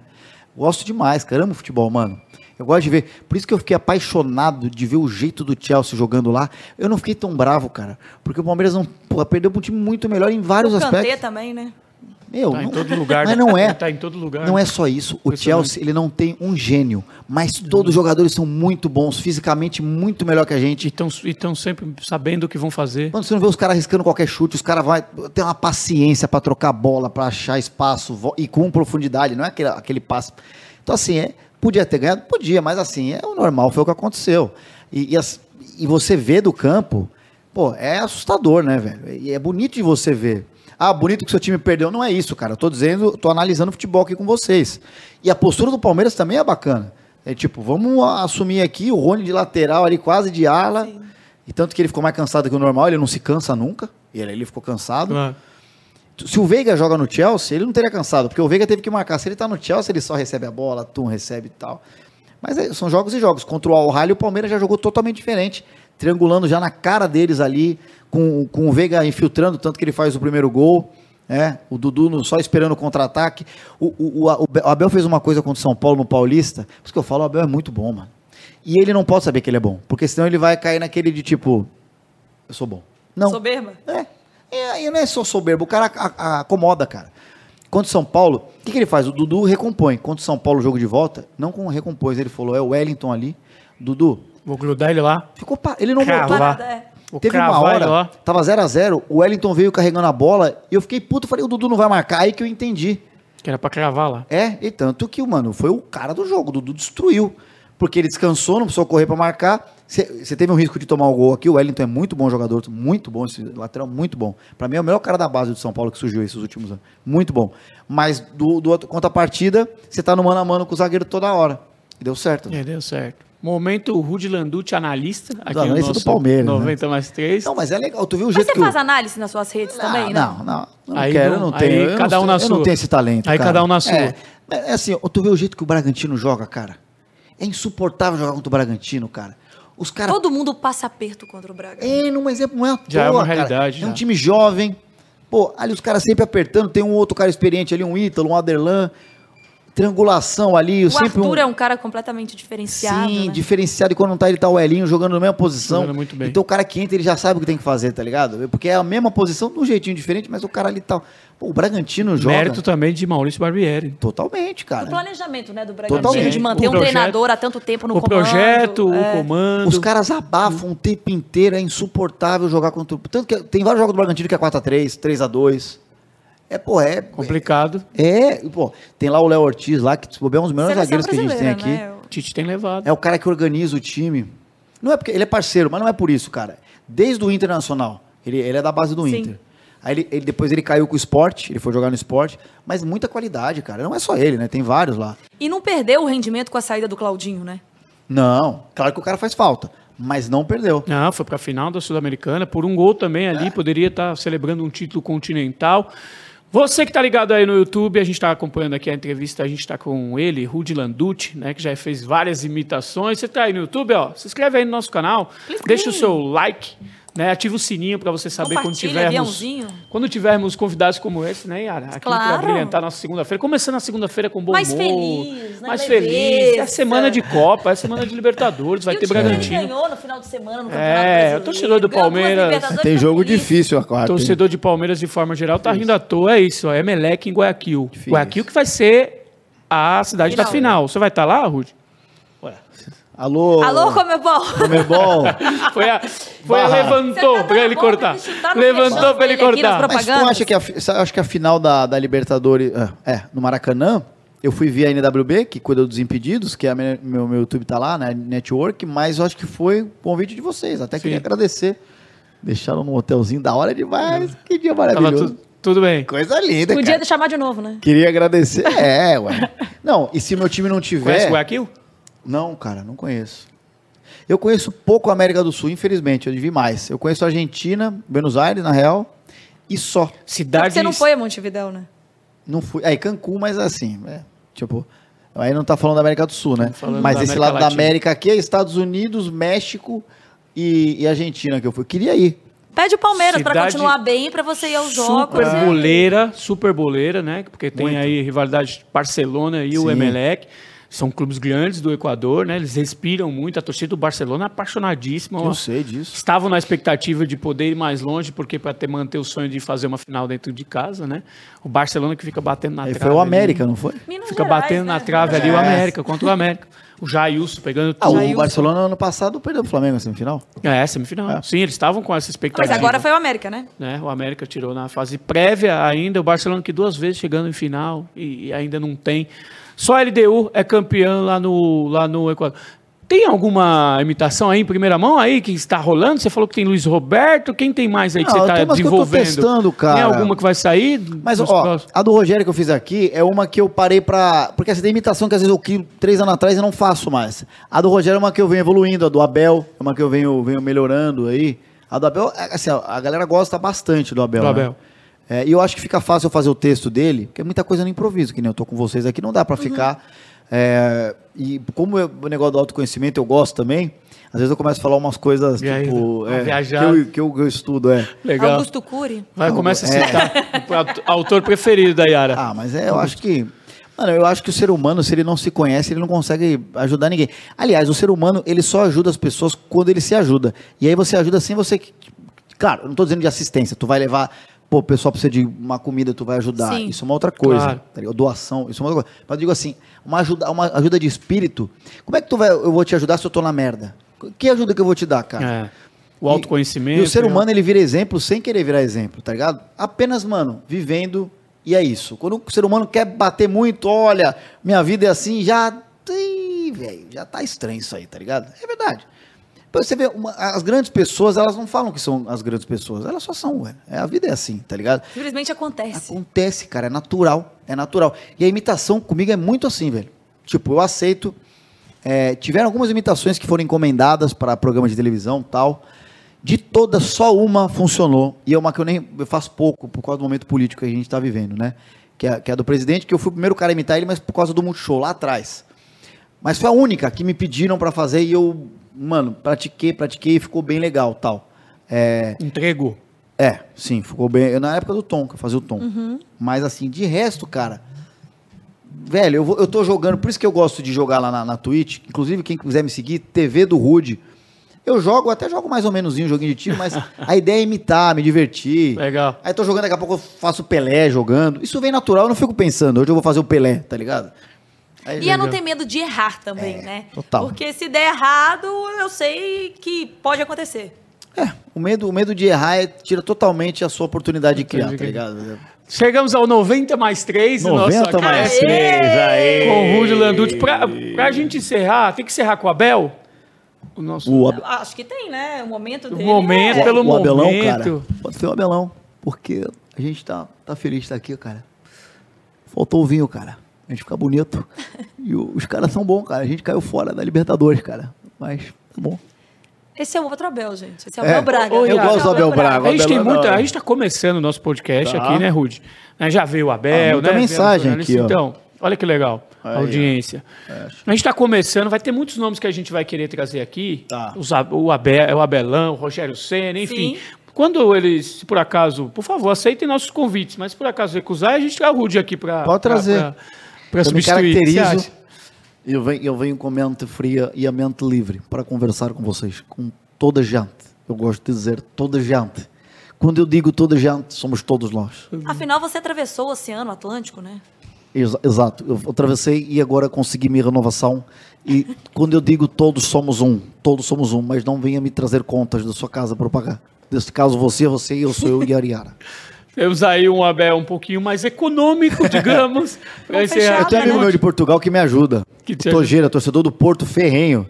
E ele vai me dando uns toques, ó. Olha. Tem muita coisa que é nuance, né? Sim, nuance. Fala, a gente fala assim, puxa mais tal coisa, tal. Ele me ajuda demais, né, na imitação do Abel. Ele ajuda. Legal. Ô, Rudy, muito obrigado, viu, pela sua participação. Passou 1h30 aí, 90 mais 3 que passaram muito rápido. A gente tem uma segunda divertida para a gente começar uma semana de Libertadores voltando. Muito obrigado. Sucesso aí no teu trabalho, mais sucesso. Pergunta o palpite para ele aí, vai. De? Ah, de Palmeiras. É, Palmeiras e Emelec? Não, de todos os jogos, Corinthians e Boca 1x1, Palmeiras, Emelec, 2x1 Palmeiras, Del Valle e Galo. Ih, rapaz. Difícil, hein? 3x1 Del Valle. Não é que eu tô querendo, não, mas... não, ué. Ele América... quer minar o Galo de uma vez, não quero, entendeu, não é gente? Isso. Ele já tá com medo do Atlético. Não, respeita o Galo, mas é que o Del Valle lá é difícil, cara. O Flamengo uma vez tomou 5 lá, pô. Sim, é difícil. É difícil. Não, um jogo bem treinado, um português lá isso, também no comando, Renato Paiva. Também em português. Também, não, o Galo vai passar, não há a menor dúvida, mas esse jogo é difícil. É o América quem mesmo? Desculpa. Tolima. Tolima é lá na Colômbia. Não, é aqui. É aqui, Independência. América 5x0, cara. 5x0? Olha a pressão aí, Wagner Mancini. Como é que vai ser o Wagner falando? Aí ele me ferra, qualquer vitória já tá bom. Preferi o jogo à tarde para poder falar boa tarde a todos. Quem mais tem o Fortaleza? Fortaleza Alianza Lima, no Castelão. Ah, Fortaleza 2x0. Vai ganhar o Leão. Gol do Lucas Lima e outro gol do Lucas Lima também. 2 gols do Lucas Lima. Temos o Red Bull, Bragantino e Estudiantes. Jogaço. Em Bragança? Jogaço. Terça-feira. 1x0 o Bragantino. E o Furacão? Furacão e... Bragantino sem Arthur, hein? Ah, já faz tempo. Ah, né? Mas não, contra o... Furacão e? Furacão escapou. A produção pode ajudar? Furacão vai ganhar. 3x1. Não sei nem quem é o adversário, mas vai ganhar. Furacão que tá bem, 4 pontos, né? Grupo com Furacão e Libertar. Agora lembrei porque no grupo com The Strongest e Caracas, empatou com Caracas, depois venceu o Strongest, em casa tem Libertar. Agora os dois com 4 pontos. Os dois com 4 pontos agora para ter esse... Em Curitiba? Aí. Curitiba. Em Curitiba o jogo? O jogo... Que aqui tá... Você me pegou. Vamos lá. Produção, não, aquela falinha. O Furacão aqui, tem 4 pontos, ouvido. Ele tem 1 aqui, ó. Um ponto aqui. Sussurro no ouvido. Não, mas não importa onde. 3x1 Furacão. Furacão, 3x1. E o Mengão? Flamengo e... 3-2. O Flamengo tá classificado. Esse Flamengo, grupo. O grupo do Flamengo tá com a vida mais resolvida. Crava depois da vitória contra o Tajeres. Flamengo, e o Palmeiras vai fazer o gol, o menino Giovani vai jogar. Eu tô inventando isso aqui, mas acho que vai ser um time mesclado. Menino Giovani e o Navagol. Flamengo e Universidade Católica. Ah, não. Flamengo 5x1. Ó, fora. Então 4x1. Navagol vai fazer o gol e o Giovani vai fazer outro. Hein? No Palmeiras, quarta-feira contra o Emelec. Fora. E você sabe que a torcida do Emelec tem uma menina lá que os caras seguem, da torcida do Palmeiras, que ela tá desesperada desde a hora que sorteou. Porque é normal, o Palmeiras ganhou 2, né? Libertadores, tá num momento bom. E ela, olha, meteu 8x1, não sei o quê. E os torcedores do Palmeiras estão acalmando. Calma, não vai ser tão assim. Que fase, né, velho? Que fase. Será que você acredita em mais Flamengo e Palmeiras revanche por aí, se encontrar? Ah, deve acontecer. Eu acredito mais num Palmeiras e Corinthians. Que era uma grande rivalidade, né, que se criou. Eu acho que o Corinthians vai se classificar em segundo e o sorteio vai dar Palmeiras e Corinthians. Você tá achando um derby? Pra reviver ali 91. Para reviver 99, 2000. Muito pelo contrário. Quanto mais o seu time ganha do rival, mais o próximo jogo é mais perigoso. É mais perigoso. Porque os caras entram muito mais focados. O Palmeiras ganhou do Flamengo, que é um dos motivos que o Palmeiras perdeu os últimos 25 mil jogos do Flamengo. E 3x0. E o Flamengo já entrou favorito. Então, assim, não acho, não. Não acho, não. Eu tô falando muito sério. Eu preferia... Mas você tá achando que vai dar derby? Cara, eu tenho um sentimento. Mas eu tenho um plano. Que é torcer pro sorteio não cair isto. Vamos orar por sorteio e bater outros times. Quem viver, verá. Imagina. Mas porque você concorda que o grupo do Palmeiras foi mais tranquilo, né? Ah, cara, do que o Corinthians, sim. Sim. Do que o Flamengo, já acho que... tá ali. Quem viver, verá. Mas o Corinthians perdeu na altitude... O Always Ready. E o Palmeiras ganhou na altitude do time que foi campeão no campeonato que o Always Ready não foi. Então, assim, não, eu tô dizendo, o Palmeiras conseguiu um resultado difícil na altitude. Sim. O Corinthians não conseguiu. Nesse jogo, tudo bem. Mas o jogo em casa aqui, o Palmeiras realmente foi um passeio. Um 8x1, realmente. Que delícia de conversa, hein, Márcio Porto? Um 8x1 de virada, né? Olha, que é mais raro. Não, e 7 gols no segundo tempo. Porque terminou 1x1, cara. Então, jogo de virada.